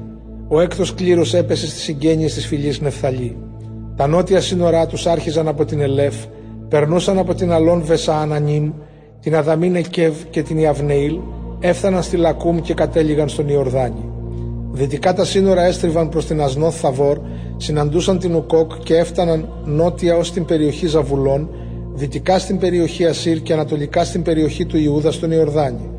Οι οχυρωμένες πόλεις ήταν η Σιδήμ, Σερ, Χαμάθ, Ρακάθ, Κινέρεθ, Αδαμά, Ραμά, Ασόρ, Κέδες, Εδρεή, Ενασόρ, Ιρών, Μιγδάλ Ορέμ, Βεθανάθ και Βεθ Σεμές, συνολικά 19 πόλεις με τα χωριά τους. Αυτό ήταν το μερίδιο που δόθηκε στις συγγένειες της φυλής Νεφθαλή με τις πόλεις και τα χωριά τους. Η περιοχή που δόθηκε στη φυλή Δάν. Ο έβδομος κλήρος έπεσε στις συγγένειες της φυλής Δάν. Στην περιοχή που κληρώθηκε σε αυτούς περιλαμβάνονταν οι πόλοι Σορεά, Εσταόλ, Ιρσαμές, Σαλαβίν, Αϊαλών, Ιθελά, Ελών, Τιμναθά, Εκρόν, Ελτεκό, Γιβεθόν, Βααλάθ, Ιούδ, Βενίβεράκ, Γάθριμον, Μεϊαρκών, Ρακών και η περιοχή γύρω στην Ιώπη. Όταν τα μέλη της φυλής Δαν έχασαν την περιοχή τους, πήγαν και επιτεθήκαν στη Λεσέμ. Την κυρίεψαν και κατέσφαξαν τους κατοίκους της, την υπέταξαν εντελώς και εγκαταστάθηκαν σε αυτήν και την ονόμασαν Λεσέμ Δαν, όπως το όνομα του Δαν του γενάρχη τους. Αυτό ήταν το μερίδιο που δόθηκε στις συγγένειες της φυλής Δαν με τις πόλεις και τα χωριά τους. Η περιοχή που δόθηκε στον Ιησού του Ναβί. Όταν οι Ισραηλίτες τελείωσαν τη διανομή όλης της χώρας, έδωσαν στον Ιησού γιο του Ναβί έναν κλήρο από τα εδάφη τους. Σύμφωνα με τη διαταγή του Κυρίου, του έδωσαν την πόλη που ζήτησε, τη Θαμνάθ Σαράχ, στην ορεινή περιοχή της φυλής Εφραήμ. Ο Ιησούς ανοικοδόμησε την πόλη και εγκαταστάθηκε σε αυτήν. Αυτά ήταν τα μερίδια που μοίρασαν με κλήρος στις φυλές των Ισραηλιτών ο ιερέας Ελεάζαρ, ο Ιησούς γιος του Ναβί και οι αρχηγοί των οικογενειών τους. Αυτό έγινε ενώπιον του Κυρίου στη Σιλό, στην είσοδο της σκηνής του μαρτυρίου. Έτσι τελείωσαν με τη διανομή της χώρας. Ιησούς του Ναβί, κεφάλαιο 20 Ο καθορισμός των πόλεων καταφυγής Τότε ο Κύριος έδωσε εντολή στον Ιησού να πει στους Ισραηλίτες «Διαλέξτε τις πόλεις που θα χρησιμεύουν για άσυλο, για τις οποίες σας μίλησα μέσω του Μωυσέως. Εκεί θα καταφεύγει ο φωνιάς που θα τύχει να σκοτώσει άνθρωπο από αμέλεια, χωρίς να το θέλει. Οι πόλεις αυτές θα σας χρησιμεύσουν για άσυλο από τον εκδικητή του θύματος. Όταν ο φωνιάς καταφύγει σε μια από αυτές τις πόλεις, θα σταθεί στην είσοδο της πύλης και θα αναπτύξει στους πρεσβυτέρους της την περίπτωσή του τότε αυτοί θα τον πάρουν στην πόλη και θα του παραχωρήσουν έναν τόπο όπου θα μπορεί να μείνει μαζί τους. Και αν καταδιώξει το φωνιά ο εκδικητής του θύματος δεν θα του τον παραδώσουν γιατί σκότωσε άνθρωπο χωρίς να το θέλει, χωρίς προηγουμένως να τον μισεί. Ο φωνιάς θα μείνει σε εκείνη την πόλη ως ότου παρουσιαστεί μπροστά στην κοινότητα για να κρυθεί απαλλακτικά όταν θα πεθάνει ο αρχιερέας που θα ιερατεύει εκείνη την εποχή. Τότε μπορεί ο φωνιάς να επιστρέψει στο σπίτι του στην πόλη από όπου είχε δραπετεύσει. Ξεχώρισαν λοιπόν την Κέδες στη Γαλιλαία, στην ορεινή περιοχή της φυλής Νεφθαλή, τη Σιχέμ στην ορεινή περιοχή της φυλής Εφραήμ και την Κυριά Θαρβά που είναι η σημερινή Χευρών στην ορεινή περιοχή της φυλής Ιούδα. Πέρα από τον Ιορδάνη ανατολικά της Ιεριχώ διάλεξαν τη Βεσέρ στην έρημο του Οροπεδίου για τη φυλή Ρουβίν, τη Ραμόθ στη Γαλαάδ για τη φυλή Γάδ και τη Γολάν στη Βασάν για τη φυλή Μανασί. Αυτές ήταν λοιπόν οι πόλεις που ορίστηκαν για όλους τους Ισραηλίτες και για τους ξένους που έμεναν ανάμεσά τους. Θα μπορούσε να καταφεύγει σε αυτές καθένας που θα σκότωνε άνθρωπο εξαμελίας και έτσι δεν θα κινδύνευε να θανατωθεί από τον εκδικητή του θύματος μέχρι ότου ο δράστης παρουσιαστεί στην κοινότητα για να δικαστεί. Ιησούς του Ναβί κεφάλαιο 21 οι πόλεις των Λεβιτών. Στη Σιλό, στη Χαναάν, οι αρχηγοί των συγγενειών των Λεβιτών πήγαν και συνάντησαν τον ιερέα Ελεάζαρ, τον Ιησού γιο του Ναβί και τους αρχηγούς των συγγενειών των φυλών του λαού Ισραήλ και τους είπα «Ο Κύριος διέταξε με τον Μωυσή να μας δώσετε πόλεις να μείνουμε και βοσκοτόπια για τα ζώα μας». Έτσι οι Ισραηλίτες έδωσαν στους Λεβίτες από το μερίδιό τους, σύμφωνα με τη διαταγή του Κυρίου, μερικές πόλεις μαζί με τα βοσκοτόπια τους. Ο πρώτος κλήρος έπεσε στους Κααθίτες. Όσοι από αυτούς ήταν απόγονοι του ιερέα Ααρών έλαβαν με κλήρο 13 πόλεις που βρίσκονταν στις περιοχές των φυλών Ιούδα, Σιμεών και Βενιαμίν. Οι υπόλοιποι Κααθίτες έλαβαν με κλήρο 10 πόλεις που βρίσκονταν στις περιοχές των φυλών Εφραήμ, Δάν και της μισής φυλής Μανασί, η οποία είχε εγκατασταθεί δυτικά. Οι Γερσονίτες έλαβαν με κλήρο 13 πόλεις που βρίσκονταν στις περιοχές των φυλών Ισάχαρ, Ασύρ, Νεφθαλή και της μισής φυλής Μανασί, η οποία είχε εγκατασταθεί στη Βασάν. Οι Μεραρίτες έλαβαν 12 πόλεις που βρίσκονταν στις περιοχές των φυλών Ρουβίν, Γάδ και Ζαβουλών. Οι Ισραηλίτες έδωσαν με κλήρος στους Λεβίτες όλες αυτές τις πόλεις μαζί με τα βοσκοτόπια τους, όπως είχε διατάξει ο Κύριος με τον Μωυσή. Οι πόλεις των Κάθιτων Στις περιοχές των φυλών Ιούδα και Σιμεών έδωσαν τις πόλεις που αναφέρονται εδώ ονομαστικά. Τις έλαβαν όσοι από τους απογόνους του Καάθ, γιου του Λεβί, ήταν απόγονοι του Ααρών, γιατί σε αυτούς έπεσε ο πρώτος κλήρος. Τους έδωσαν λοιπόν την κυριά Θαρβά με τα βοσκοτόπια της που είναι η σημερινή Χευρών. Ο Αρβά ήταν πατέρας του Ανάκ, στην ορεινή περιοχή της φυλής Ιούδα. Τους αγρούς όμως της πόλης και τα χωριά της τα έδωσαν στο Χάλευ, γιο του Ιεφωνή για ιδιοκτησία του. Στους απογόνους του ιερέα Ααρών μαζί με τη Χευρών και τα βοσκοτόπια της που ήταν πόλη καταφυγής έδωσαν και τις πόλεις Λιβνά, Ιαθήρ, Εστεμοά, Χολόν, Δεβίρ, Άιν, Ιουτά και Βέθ Σεμές, συνολικά εννιά πόλεις κάθε μια μαζί με τα βοσκοτόπια τους, μέσα στις περιοχές των φυλών Ιούδα και Σιμεών. Στην περιοχή της φυλής Βενιαμίν τους έδωσαν τη Γαβαών, τη Γεβά, την Αναθόθ και την Αλμόν, συνολικά τέσσερις πόλεις, κάθε μια μαζί με τα βοσκοτόπια τους. Έτσι, όλες οι πόλεις των απογόνων του Ααρών, των ιερέων, ήταν 13, μαζί με τα βοσκοτόπια τους. Οι υπόλοιπες οικογένειες της λεβιτικής συγγένειας των Κάθιτων έλαβαν με κλήρο ορισμένες πόλεις στην περιοχή της φυλής Εφραήμ. Τους έδωσαν τη Σιχέμ, πόλη καταφυγής, στην ορεινή περιοχή της φυλής Εφραήμ, τη Γεζέρ, την Κυφσαήμ και τη Βέθ Χορών, συνολικά τέσσερις πόλεις, κάθε μια με τα βοσκοτόπια τους.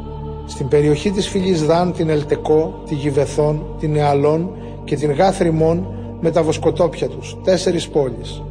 Στην περιοχή της μισής φυλής Μανασής στα δυτικά έδωσαν την Τανάχ και τη Γάθριμον με τα βοσκοτόπια τους, δύο πόλεις. Όλες οι πόλεις μαζί με τα βοσκοτόπια τους που δόθηκαν στις υπόλοιπες οικογένειες των κάθιτων ήταν συνολικά δέκα. Οι πόλεις των Γυρσονιτών Στη λεβιτική συγγένεια των Γυρσονιτών δόθηκαν. Στην περιοχή της μισής φυλής Μανασής στα ανατολικά η Γολάν, πόλη καταφυγής στη Βασάν, και η Βεεστερά με τα βοσκοτόπια τους, δύο πόλεις. Στην περιοχή της φυλής Ισάχαρ έλαβαν την Κισιόν, τη Δαβεράθ, την Ιαρμούθ και την Εν με τα βοσκοτόπια τους, τέσσερις πόλεις. Στην περιοχή της φυλής Ασύρ έλαβαν τη Μισάλ, την Αυδόν, την Χελκάθ και τη Ρεχόβ με τα βοσκοτόπια τους, τέσσερις πόλεις. Στην περιοχή της φυλής Νεφθαλή έλαβαν την Κέδες, πόλη καταφυγή στη Γαλιλαία, την Χαμόθ Δόρ και την Καρτάν με τα βοσκοτόπια τους, τρεις πόλεις. Οι οικογένειες των Γερσονιτών έλαβαν συνολικά 13 πόλεις κάθε μια μαζί με τα βοσκοτόπια τους.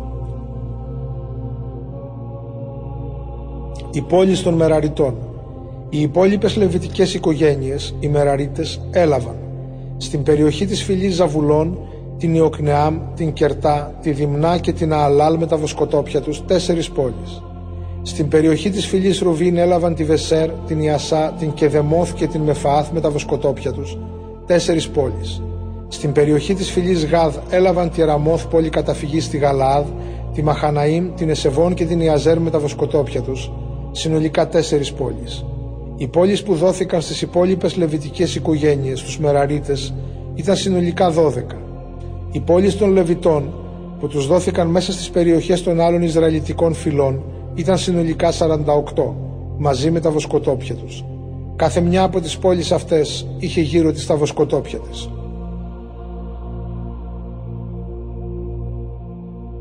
Ο Θεός πραγματοποιεί τις υποσχέσεις Του. Έτσι ο Κύριος έδωσε στους Ισραηλίτες ολόκληρη τη χώρα που είχε υποσχεθεί με όρκο στους προπάτορές τους να τους δώσει. Την πήραν ιδιοκτησία τους και εγκαταστάθηκαν σε αυτήν. Ο Κύριος τους εξασφάλισε ειρήνη ολογερά τους, σύμφωνα με τις υποσχέσεις Του στους προπάτορές τους. Τους βοήθησε να νικήσουν όλους τους εχθρούς τους. Κανένας δεν μπόρεσε να τους αντισταθεί. Από τις ωραίες υποσχέσεις που είχε δώσει ο Κύριος στους Ισραηλίτες, καμιά δεν έμεινε απραγματοποιητή.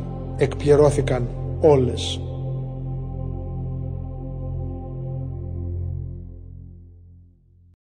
Ιησούς του Ναβί, κεφάλαιο 22 Οι φυλές ανατολικά του Ιορδάνη ο Ιησούς κάλεσε τους Ρουβινίτες, τους Γαδίτες και τη μισή φυλή Μανασί και τους είπε «Εσείς στηρίσατε όλα όσα σας διέταξε ο Μωυσής, ο δούλος του Κυρίου. Επίσης υπακούσατε και όσα εγώ σας διέταξα.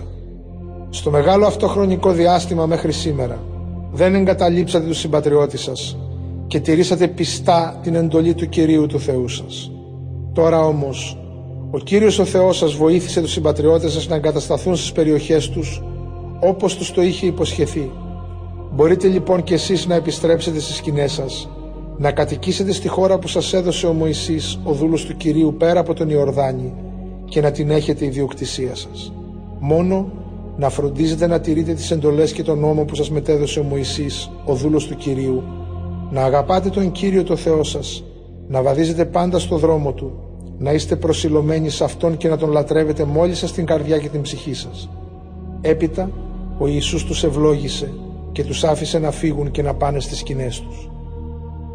Στο ένα μισό της φυλής Μανασί, ο Μωυσής είχε δώσει μια περιοχή στη Βασάν και στο άλλο μισό ο Ιησούς έδωσε μια περιοχή ανάμεσα στους υπόλοιπους συμπατριώτες τους, δυτικά του Ιορδάνη. Όταν ο Ιησούς τους άφησε να πάνε στις σκηνές τους, τους ευλόγησε με αυτά τα λόγια. Γυρίστε στις σκηνές σας μαζί με όλο σας το ασίμι, το χρυσάφι, το χαλκό, το σίδηρο, με τα αναρρύθμιτα ζώα και το ρουχισμό όλον αυτό το θησαυρό. Πηγαίνετε και μοιραστείτε αυτά τα λάφυρα με τους άλλους συμπατριώτες σας στις φυλές σας. Θυσιαστήριο πέρα από τον Ιορδάνη. Έτσι οι Ρουβινίτες, οι Γαδίτες και οι μισοί φιλοί Μανασί άφησαν τους άλλους Ισραηλίτες και έφυγαν από τη Σιλό στη Χαναάν για να πάνε στη Γαλαάδ, τη χώρα που είχαν λάβει για ιδιοκτησία τους και είχαν ήδη εγκατασταθεί σύμφωνα με τη διαταγή που ο Κύριος τους είχε δώσει με τον Μωυσή. Όταν έφτασαν στην περιοχή του Ιορδάνη και ενώ ήταν ακόμα στη μεριά της Χαναάν, έχτισαν εκεί ένα επιβλητικό θυσιαστήριο πλάι στον ποταμό.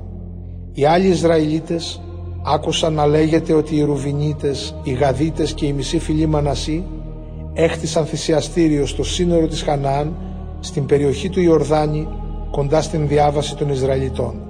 Συγκεντρώθηκε τότε ολόκληρη η κοινότητα των Ισραηλιτών στη Σιλό για να εκστρατεύσουν εναντίον των δυόμιση φυλών.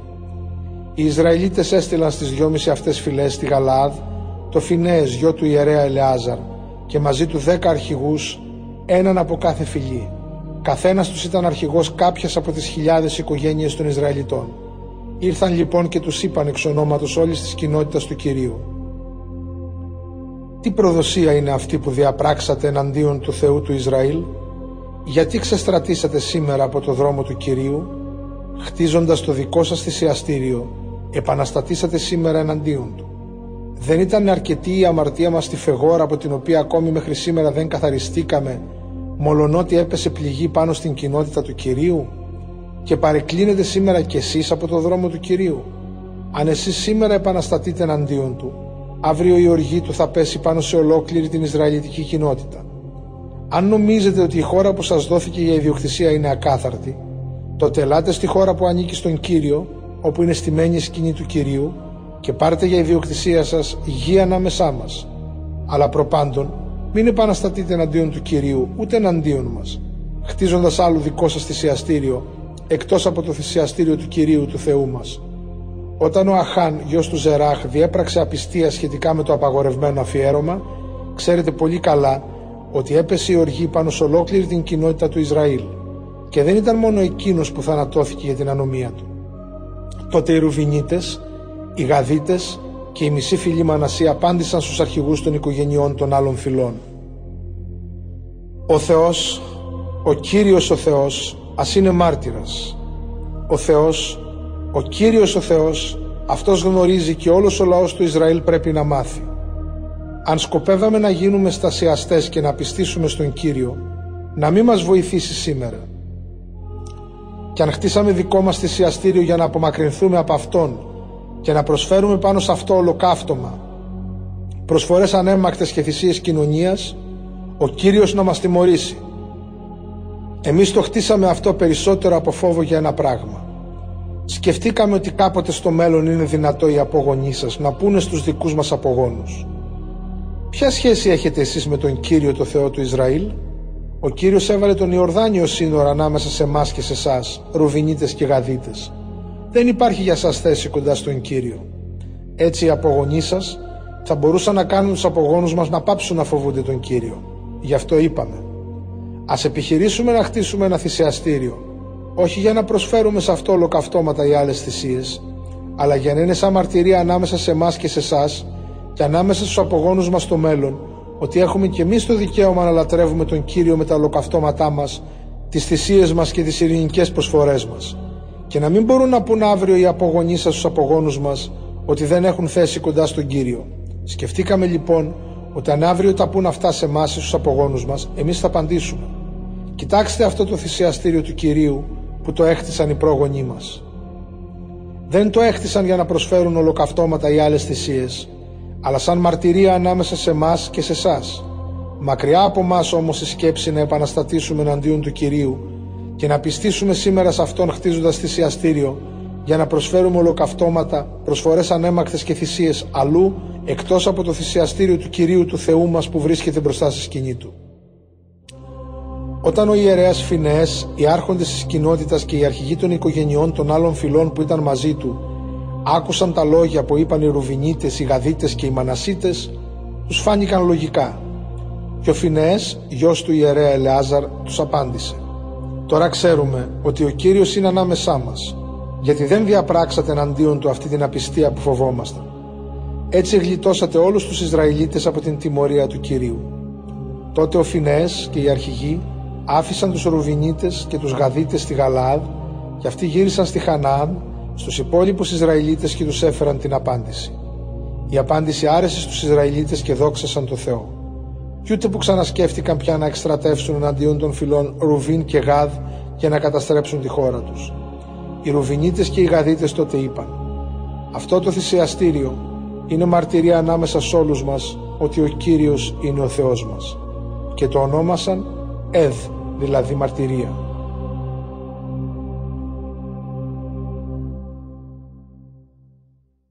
Ιησούς του Ναβί, κεφάλαιο 23 Παραγγελίες του Ιησού του Ναβί στο λαό Πέρασε πολύς καιρός από τότε που ο Θεός εξασφάλισε την ειρήνη στο λαό Ισραήλ από όλους τους γύρω εχθρούς του. Ο Ιησούς είχε πια γεράσει και είχε φτάσει σε μεγάλη ηλικία. Τότε κάλεσε όλους τους Ισραηλίτες, τους πρεσβυτέρους τους, τους αρχηγούς τους, τους κριτές τους, τους άρχοντές τους και τους αξιωματούχους τους και τους είπε εγώ πια γέρασα. Έχω φτάσει σε μεγάλη ηλικία. Εσείς είδατε τα όσα έκανε ο Κύριος ο Θεός σας σε όλα αυτά τα έθνη για χάρη σας. Αυτός ήταν που πολέμησε για σας. Βλέπετε ότι μοίρασα με κλήρος στις φυλές σας αυτά τα έθνη που έχουν απομείνει για να τα πάρετε τη διοκτησία σας μαζί με όλα τα έθνη που εξόντωσα από τον Ιορδάνιο στη Μεγάλη Θάλασσα δυτικά. Ο Κύριος ο Θεός σας αυτός θα τους εκδιώξει από μπροστά σας και θα τους κάνει να τραπούν σε φυγή μόλις σας δουν. Και εσείς θα πάρετε ιδιοκτησία τη χώρα τους, όπως σας το υποσχέθηκε ο Κύριος, ο Θεός σας. Πάρτε λοιπόν σταθερά την απόφαση, να τηρείτε και να εκτελείτε απαρέγκλητα όλα όσα είναι γραμμένα στο βιβλίο του νόμου του Μωυσή. Να μην αναμειχθείτε με αυτά τα έθνη που έχουν απομείνει ανάμεσά σας, ούτε να μνημονεύετε το όνομα των θεών τους ή να ορκίζεστε σε αυτούς ή να τους λατρεύετε ή να τους προσκυνάτε αλλά να είστε προσκολλημένοι στον Κύριο το Θεό σας όπως κάνατε μέχρι σήμερα. Γι' αυτό ο Κύριος έδιωξε από μπροστά σας μεγάλα και ισχυρά έθνη και κανείς δεν μπόρεσε να σας αντισταθεί μέχρι σήμερα. Ένας άντρας από εσά μπορούσε να καταδιώξει χίλιους γιατί ο Κύριος ο Θεός σας αυτός πολεμούσε για σας όπως σας το είχε υποσχεθεί. Γι' αυτό προσέχετε πολύ να αγαπάτε τον Κύριο το Θεό σας αν όμως ποτέ αποστατήσετε από Αυτόν και ενωθείτε με τα κατάλοιπα των εθνών που απόμειναν ανάμεσά σας, αν έρθετε σε επιμειξία με αυτούς και αυτοί με εσάς, τότε να είστε βέβαιοι ότι ο Κύριος ο Θεός σας θα σταματήσει να διώχνει τα έθνη αυτά από μπροστά σας. Έτσι αυτά θα γίνουν για σας παγίδα και ενέδρα, μαστίγια στα πλευρά σας και αγκάθια στα μάτια σας, ώσπου στο τέλος να εξαφανιστείτε από την όμορφη αυτή χώρα που σας έδωσε ο Κύριος ο Θεός σας. Βλέπετε, εγώ σήμερα παίρνω το δρόμο που κάποτε παίρνει όλος ο κόσμος. Αλλά εσείς πρέπει να αναγνωρίσετε με όλη την καρδιά σας και την ψυχή σας ότι καμιά από τις ωραίες υποσχέσεις που σας έδωσε ο Κύριος ο Θεός σας δεν έμεινε εκπλήρωτη. Εκπληρώθηκαν όλες στο ακέραιο. Όπως όμως εκπληρώθηκαν όλες οι ωραίες υποσχέσεις που σας έδωσε ο Κύριος ο Θεός σας, Έτσι ο Κύριος θα πραγματοποιήσει εναντίον σας όλες τις απειλές Του, ως ότου σας εξαφανίσει από την όμορφη αυτή χώρα που σας έδωσε. Αν παραβείτε τη Διαθήκη που αυτό σας έδωσε και πάτε και λατρεύσετε άλλους θεούς και τους προσκυνήσετε, τότε θα ξεσπάσει ο θυμός του εναντίον σας και θα εξαφανιστείτε στη στιγμή από την όμορφη αυτή χώρα που σας έδωσε ο Κύριος. Ιησούς του Ναβί, κεφάλαιο 24 Ο αποχαιρετισμός του Ιησού του Ναβί Ο Ιησούς συγκέντρωσε όλες τις φυλές του Ισραήλ στη Σιχέμ. Κάλεσε τους πρεσβυτέρους του λαού, τους αρχηγούς, τους κριτές και τους αξιωματούχους του και παρουσιάστηκαν όλοι ενώπιον του Θεού. Τότε είπε ο Ιησούς στο λαό «Ακούστε τι λέει ο Κύριος, ο Θεός του Ισραήλ. Τα παλιά τα χρόνια οι πρόγονοί σας κατοικούσαν πέρα από τον ποταμό Εφράτη και λάτρευαν άλλους θεούς. Ένας από τους προγόνους σας ήταν και ο Θάρα, πατέρας του Αβραάμ και του Ναχόρ. Πήρα λοιπόν τον προπάτορά σας τον Αβραάμ από τη χώρα που εκτείνεται πέρα από τον Εφράτη και τον οδήγησα μέσα από ολόκληρη τη Χαναάν. Του έδωσα πολλούς απογόνους, του έδωσα και τον Ισαάκ και στον Ισαάκ έδωσα γιους τον Ιακώβ και τον Ισάφ. Στον Ισάφ έδωσα το όρο Σιήρ για ιδιοκτησία του, ενώ ο Ιακώβ και η γη του κατέβηκαν στην Αίγυπτο. Αργότερα έστειλα τον Μωυσή και τον Ααρών και χτύπησα την Αίγυπτο με πληγές πριν να βγάλω το λαό σας από εκεί. Αφού έβγαλα τους προγόνους σας από την Αίγυπτο και έφτασαν στην Ερυθρά θάλασσα, οι Αιγύπτιοι τους καταδίωξαν ως εκεί με άμαξες και υπηκό. Τότε οι πρόγονοί σας επικαλέστηκαν εμένα, τον Κύριο, και άπλωσα ανάμεσα σε εκείνους και στους Αιγυπτίους ένα σκοτεινό σύννεφο και γύρισα κατά πάνω τους στη θάλασσα και τους σκέπασε. Ξέρετε πολύ καλά τα όσα έκανα εναντίον των Αιγυπτίων. Στην έρημο μείνατε για πολύ καιρό. Έπειτα σας έφερα στη χώρα των Αμοραίων που κατοικούσαν ανατολικά του Ιορδάνη. Αυτοί πολέμησαν εναντίον σας, αλλά τους παρέδωσα στην εξουσία σας. Και καταλάβατε τη χώρα τους, γιατί εγώ τους εξολόθρευσα στο πέρασμά σας. Τότε ήρθε να πολεμήσει εναντίον σας ο βασιλιάς της Μωάβ Βαλάκ, γιος του Σιπόρ. Έστειλε μάλιστα και κάλεσε τον Βαλαάμ γιο του Βεόρ για να σας καταραστεί. Εγώ όμως δεν θέλησα να ακούσω τον Βαλαάμ. Αναγκάστηκε μάλιστα να σας ευλογήσει πλούσια και έτσι σας γλίτωσα από την εξουσία του Βαλάκ. Ύστερα περάσατε τον Ιορδάνη και φτάσατε στην Ιεριχώ. Οι άντρες της Ιεριχώ πολέμησαν εναντίον σας. Το ίδιο και οι Αμοραίοι, οι Φερεζαίοι, οι Χαναναίοι, οι Χεταίοι, οι Γεργεσαίοι, οι Εφαίοι και οι Ευουσαίοι. Εγώ όμως τους παρέδωσα όλους την εξουσία σας. Έστειλα πριν από σας φύκες που έδιωξαν στο πέρασμά σας τους δύο βασιλιάδες των Αμοραίων. Δεν ήταν ούτε το ξύφο σας, ούτε το τόξο σας που τους έδιωξαν. Ακόμα σας έδωσα μια χώρα που για αυτήν δεν εργαστήκατε και πόλεις που δεν τις χτίσατε εσείς, αλλά απλώς εγκατασταθήκατε σε αυτές. Αμπέλια και λιοστάσια που τρώτε τους καρπούς τους, αν και δεν τα φυτέψατε εσείς. Οι Ισραηλίτες μπροστά στη μεγάλη απόφαση. Τώρα λοιπόν, συνέχισε ο Ιησούς, να σέβεστε τον Κύριο και να τον λατρεύετε με ειλικρίνεια και αφοσίωση. Πετάξτε μακριά τους θεούς που λάτρεψαν οι προγονείς σας, όταν ακόμα βρίσκονταν πέρα από τον Εφράτη στην Αίγυπτο, και λατρέψτε τον Κύριο. Αν όμως δεν σας αρέσει να λατρεύετε τον Κύριο, τότε διαλέξτε σήμερα τους θεούς που θέλετε να λατρεύετε.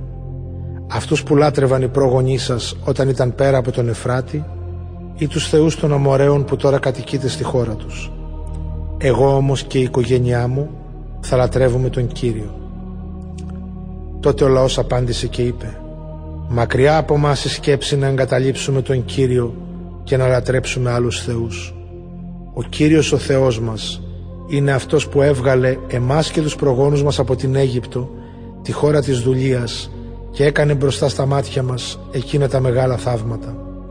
Αυτός είναι που μας φύλαξε σε όλη την πορεία μας και από όλους τους λαούς από τους οποίους περάσαμε. Και ακόμα ο Κύριος έδιωξε στο πέρασμά μας όλους εκείνους τους λαούς, ιδιαίτερα τους Αμοραίους, που κατοικούσαν σε αυτή τη χώρα. Γι' αυτό λοιπόν και εμείς θα λατρεύουμε τον Κύριο, γιατί αυτός είναι ο Θεός μας. Αλλά ο Ιησούς είπε στο λαό «Δεν θα μπορέσετε να λατρεύσετε τον Κύριο, γιατί αυτός είναι Θεός Άγιος, Θεός που απαιτεί αποκλειστικότητα και δεν θα συγχωρήσει τις ανομίες σας και τις αμαρτίες σας. Αν τον εγκαταλείψετε και λατρέψετε ξένους θεούς, τότε και αυτό θα στραφεί εναντίον σας. Θα σας προξενήσει συμφορές, θα σας εξολοθρεύσει. Μολονότι στο παρελθόν σας ευεργέτησε. Και ο λαός απάντησε στον Ιησού. Όχι, τον Κύριο θα λατρεύουμε. Τότε ο Ιησούς τους είπε. Είστε μάρτυρες για τον εαυτό σας, ότι εσείς διαλέξατε να λατρεύετε τον Κύριο. Και αυτοί απάντησαν. Είμαστε μάρτυρες. Τότε λοιπόν τους είπε «Πετάξτε μακριά τους ξένους θεούς που έχετε μαζί σας και προσκοληθείτε μόλις σας την καρδιά στον Κύριο, το Θεό του Ισραήλ». Και ο λαός απάντησε στον Ιησού «Ναι, θα λατρεύουμε τον Κύριο το Θεό μας και θα υπακούμε στα λόγια Του». Έτσι εκείνη την ημέρα στη Σιχέμ ο Ιησούς έκανε διαθήκη με το λαό και τους έδωσε νόμους και εντολές. Τα λόγια αυτά τα έγραψε στο βιβλίο του νόμου του Θεού. Έπειτα πήρε μια μεγάλη πέτρα και την έστησε εκεί, κάτω από τη βελανιδιά που βρισκόταν κοντά στο αγιαστήριο του Κυρίου και είπε στο λαό «Να, αυτή η πέτρα ας είναι μάρτυρας για μας». Αυτή άκουσε όλα τα λόγια που μας είπε ο Κύριος. Θα είναι λοιπόν μάρτυρας εναντίον σας, που θα σας εμποδίσει να αρνηθείτε το Θεό σας. Τέλος ο Ιησούς απέλυσε το λαό και πήγαν καθένα στο μερίδιο γης που του ανήκε. Θάνατος του Ιησού του Ναβί και του Ελεάζαρ Μετά τα γεγονότα αυτά πέθανε ο Ιησούς γιος του Ναβί, ο δούλος του Κυρίου, σε ηλικία 110 ετών. Τον έθαψαν στην περιοχή που είχε λάβει ως μερίδιο, στην Θαμνάθ Σαράχ, στην ορεινή περιοχή της φυλής Εφραήμ, βόρεια του όρους Γαάς. Οι Ισραηλίτες λάτρευαν τον Κύριο όσο καιρό ζούσε ο Ιησούς και μετά το θάνατό του. Όσον καιρό ζούσαν οι πρεσβύτεροι που είχαν δει όλα τα έργα που είχε επιτελέσει ο Κύριος για χάρη του λαού. Οι Ισραηλίτες έθαψαν στη Σιχέμ τα οστά του Ιωσήφ που τα είχαν φέρει μαζί τους από την Αίγυπτο. Τα απόθεσαν στο τμήμα του αγροκτήματος που είχε αγοράσει ο Ιακώβ από τους απογόνους του Χαμόρ, πατέρα του Σιχέμ, για εκατό αργύρια και που είχε περιέλθει στους απογόνους του Ιωσήφ ως ιδιοκτησία. Πέθανε και ο Ελεάζαρ, ο γιος του Ααρών, και τον έθαψαν στο λόφο που είχε δοθεί στο γιο του το Φινεές, στην ορεινή περιοχή της φυλής Εφραήμ.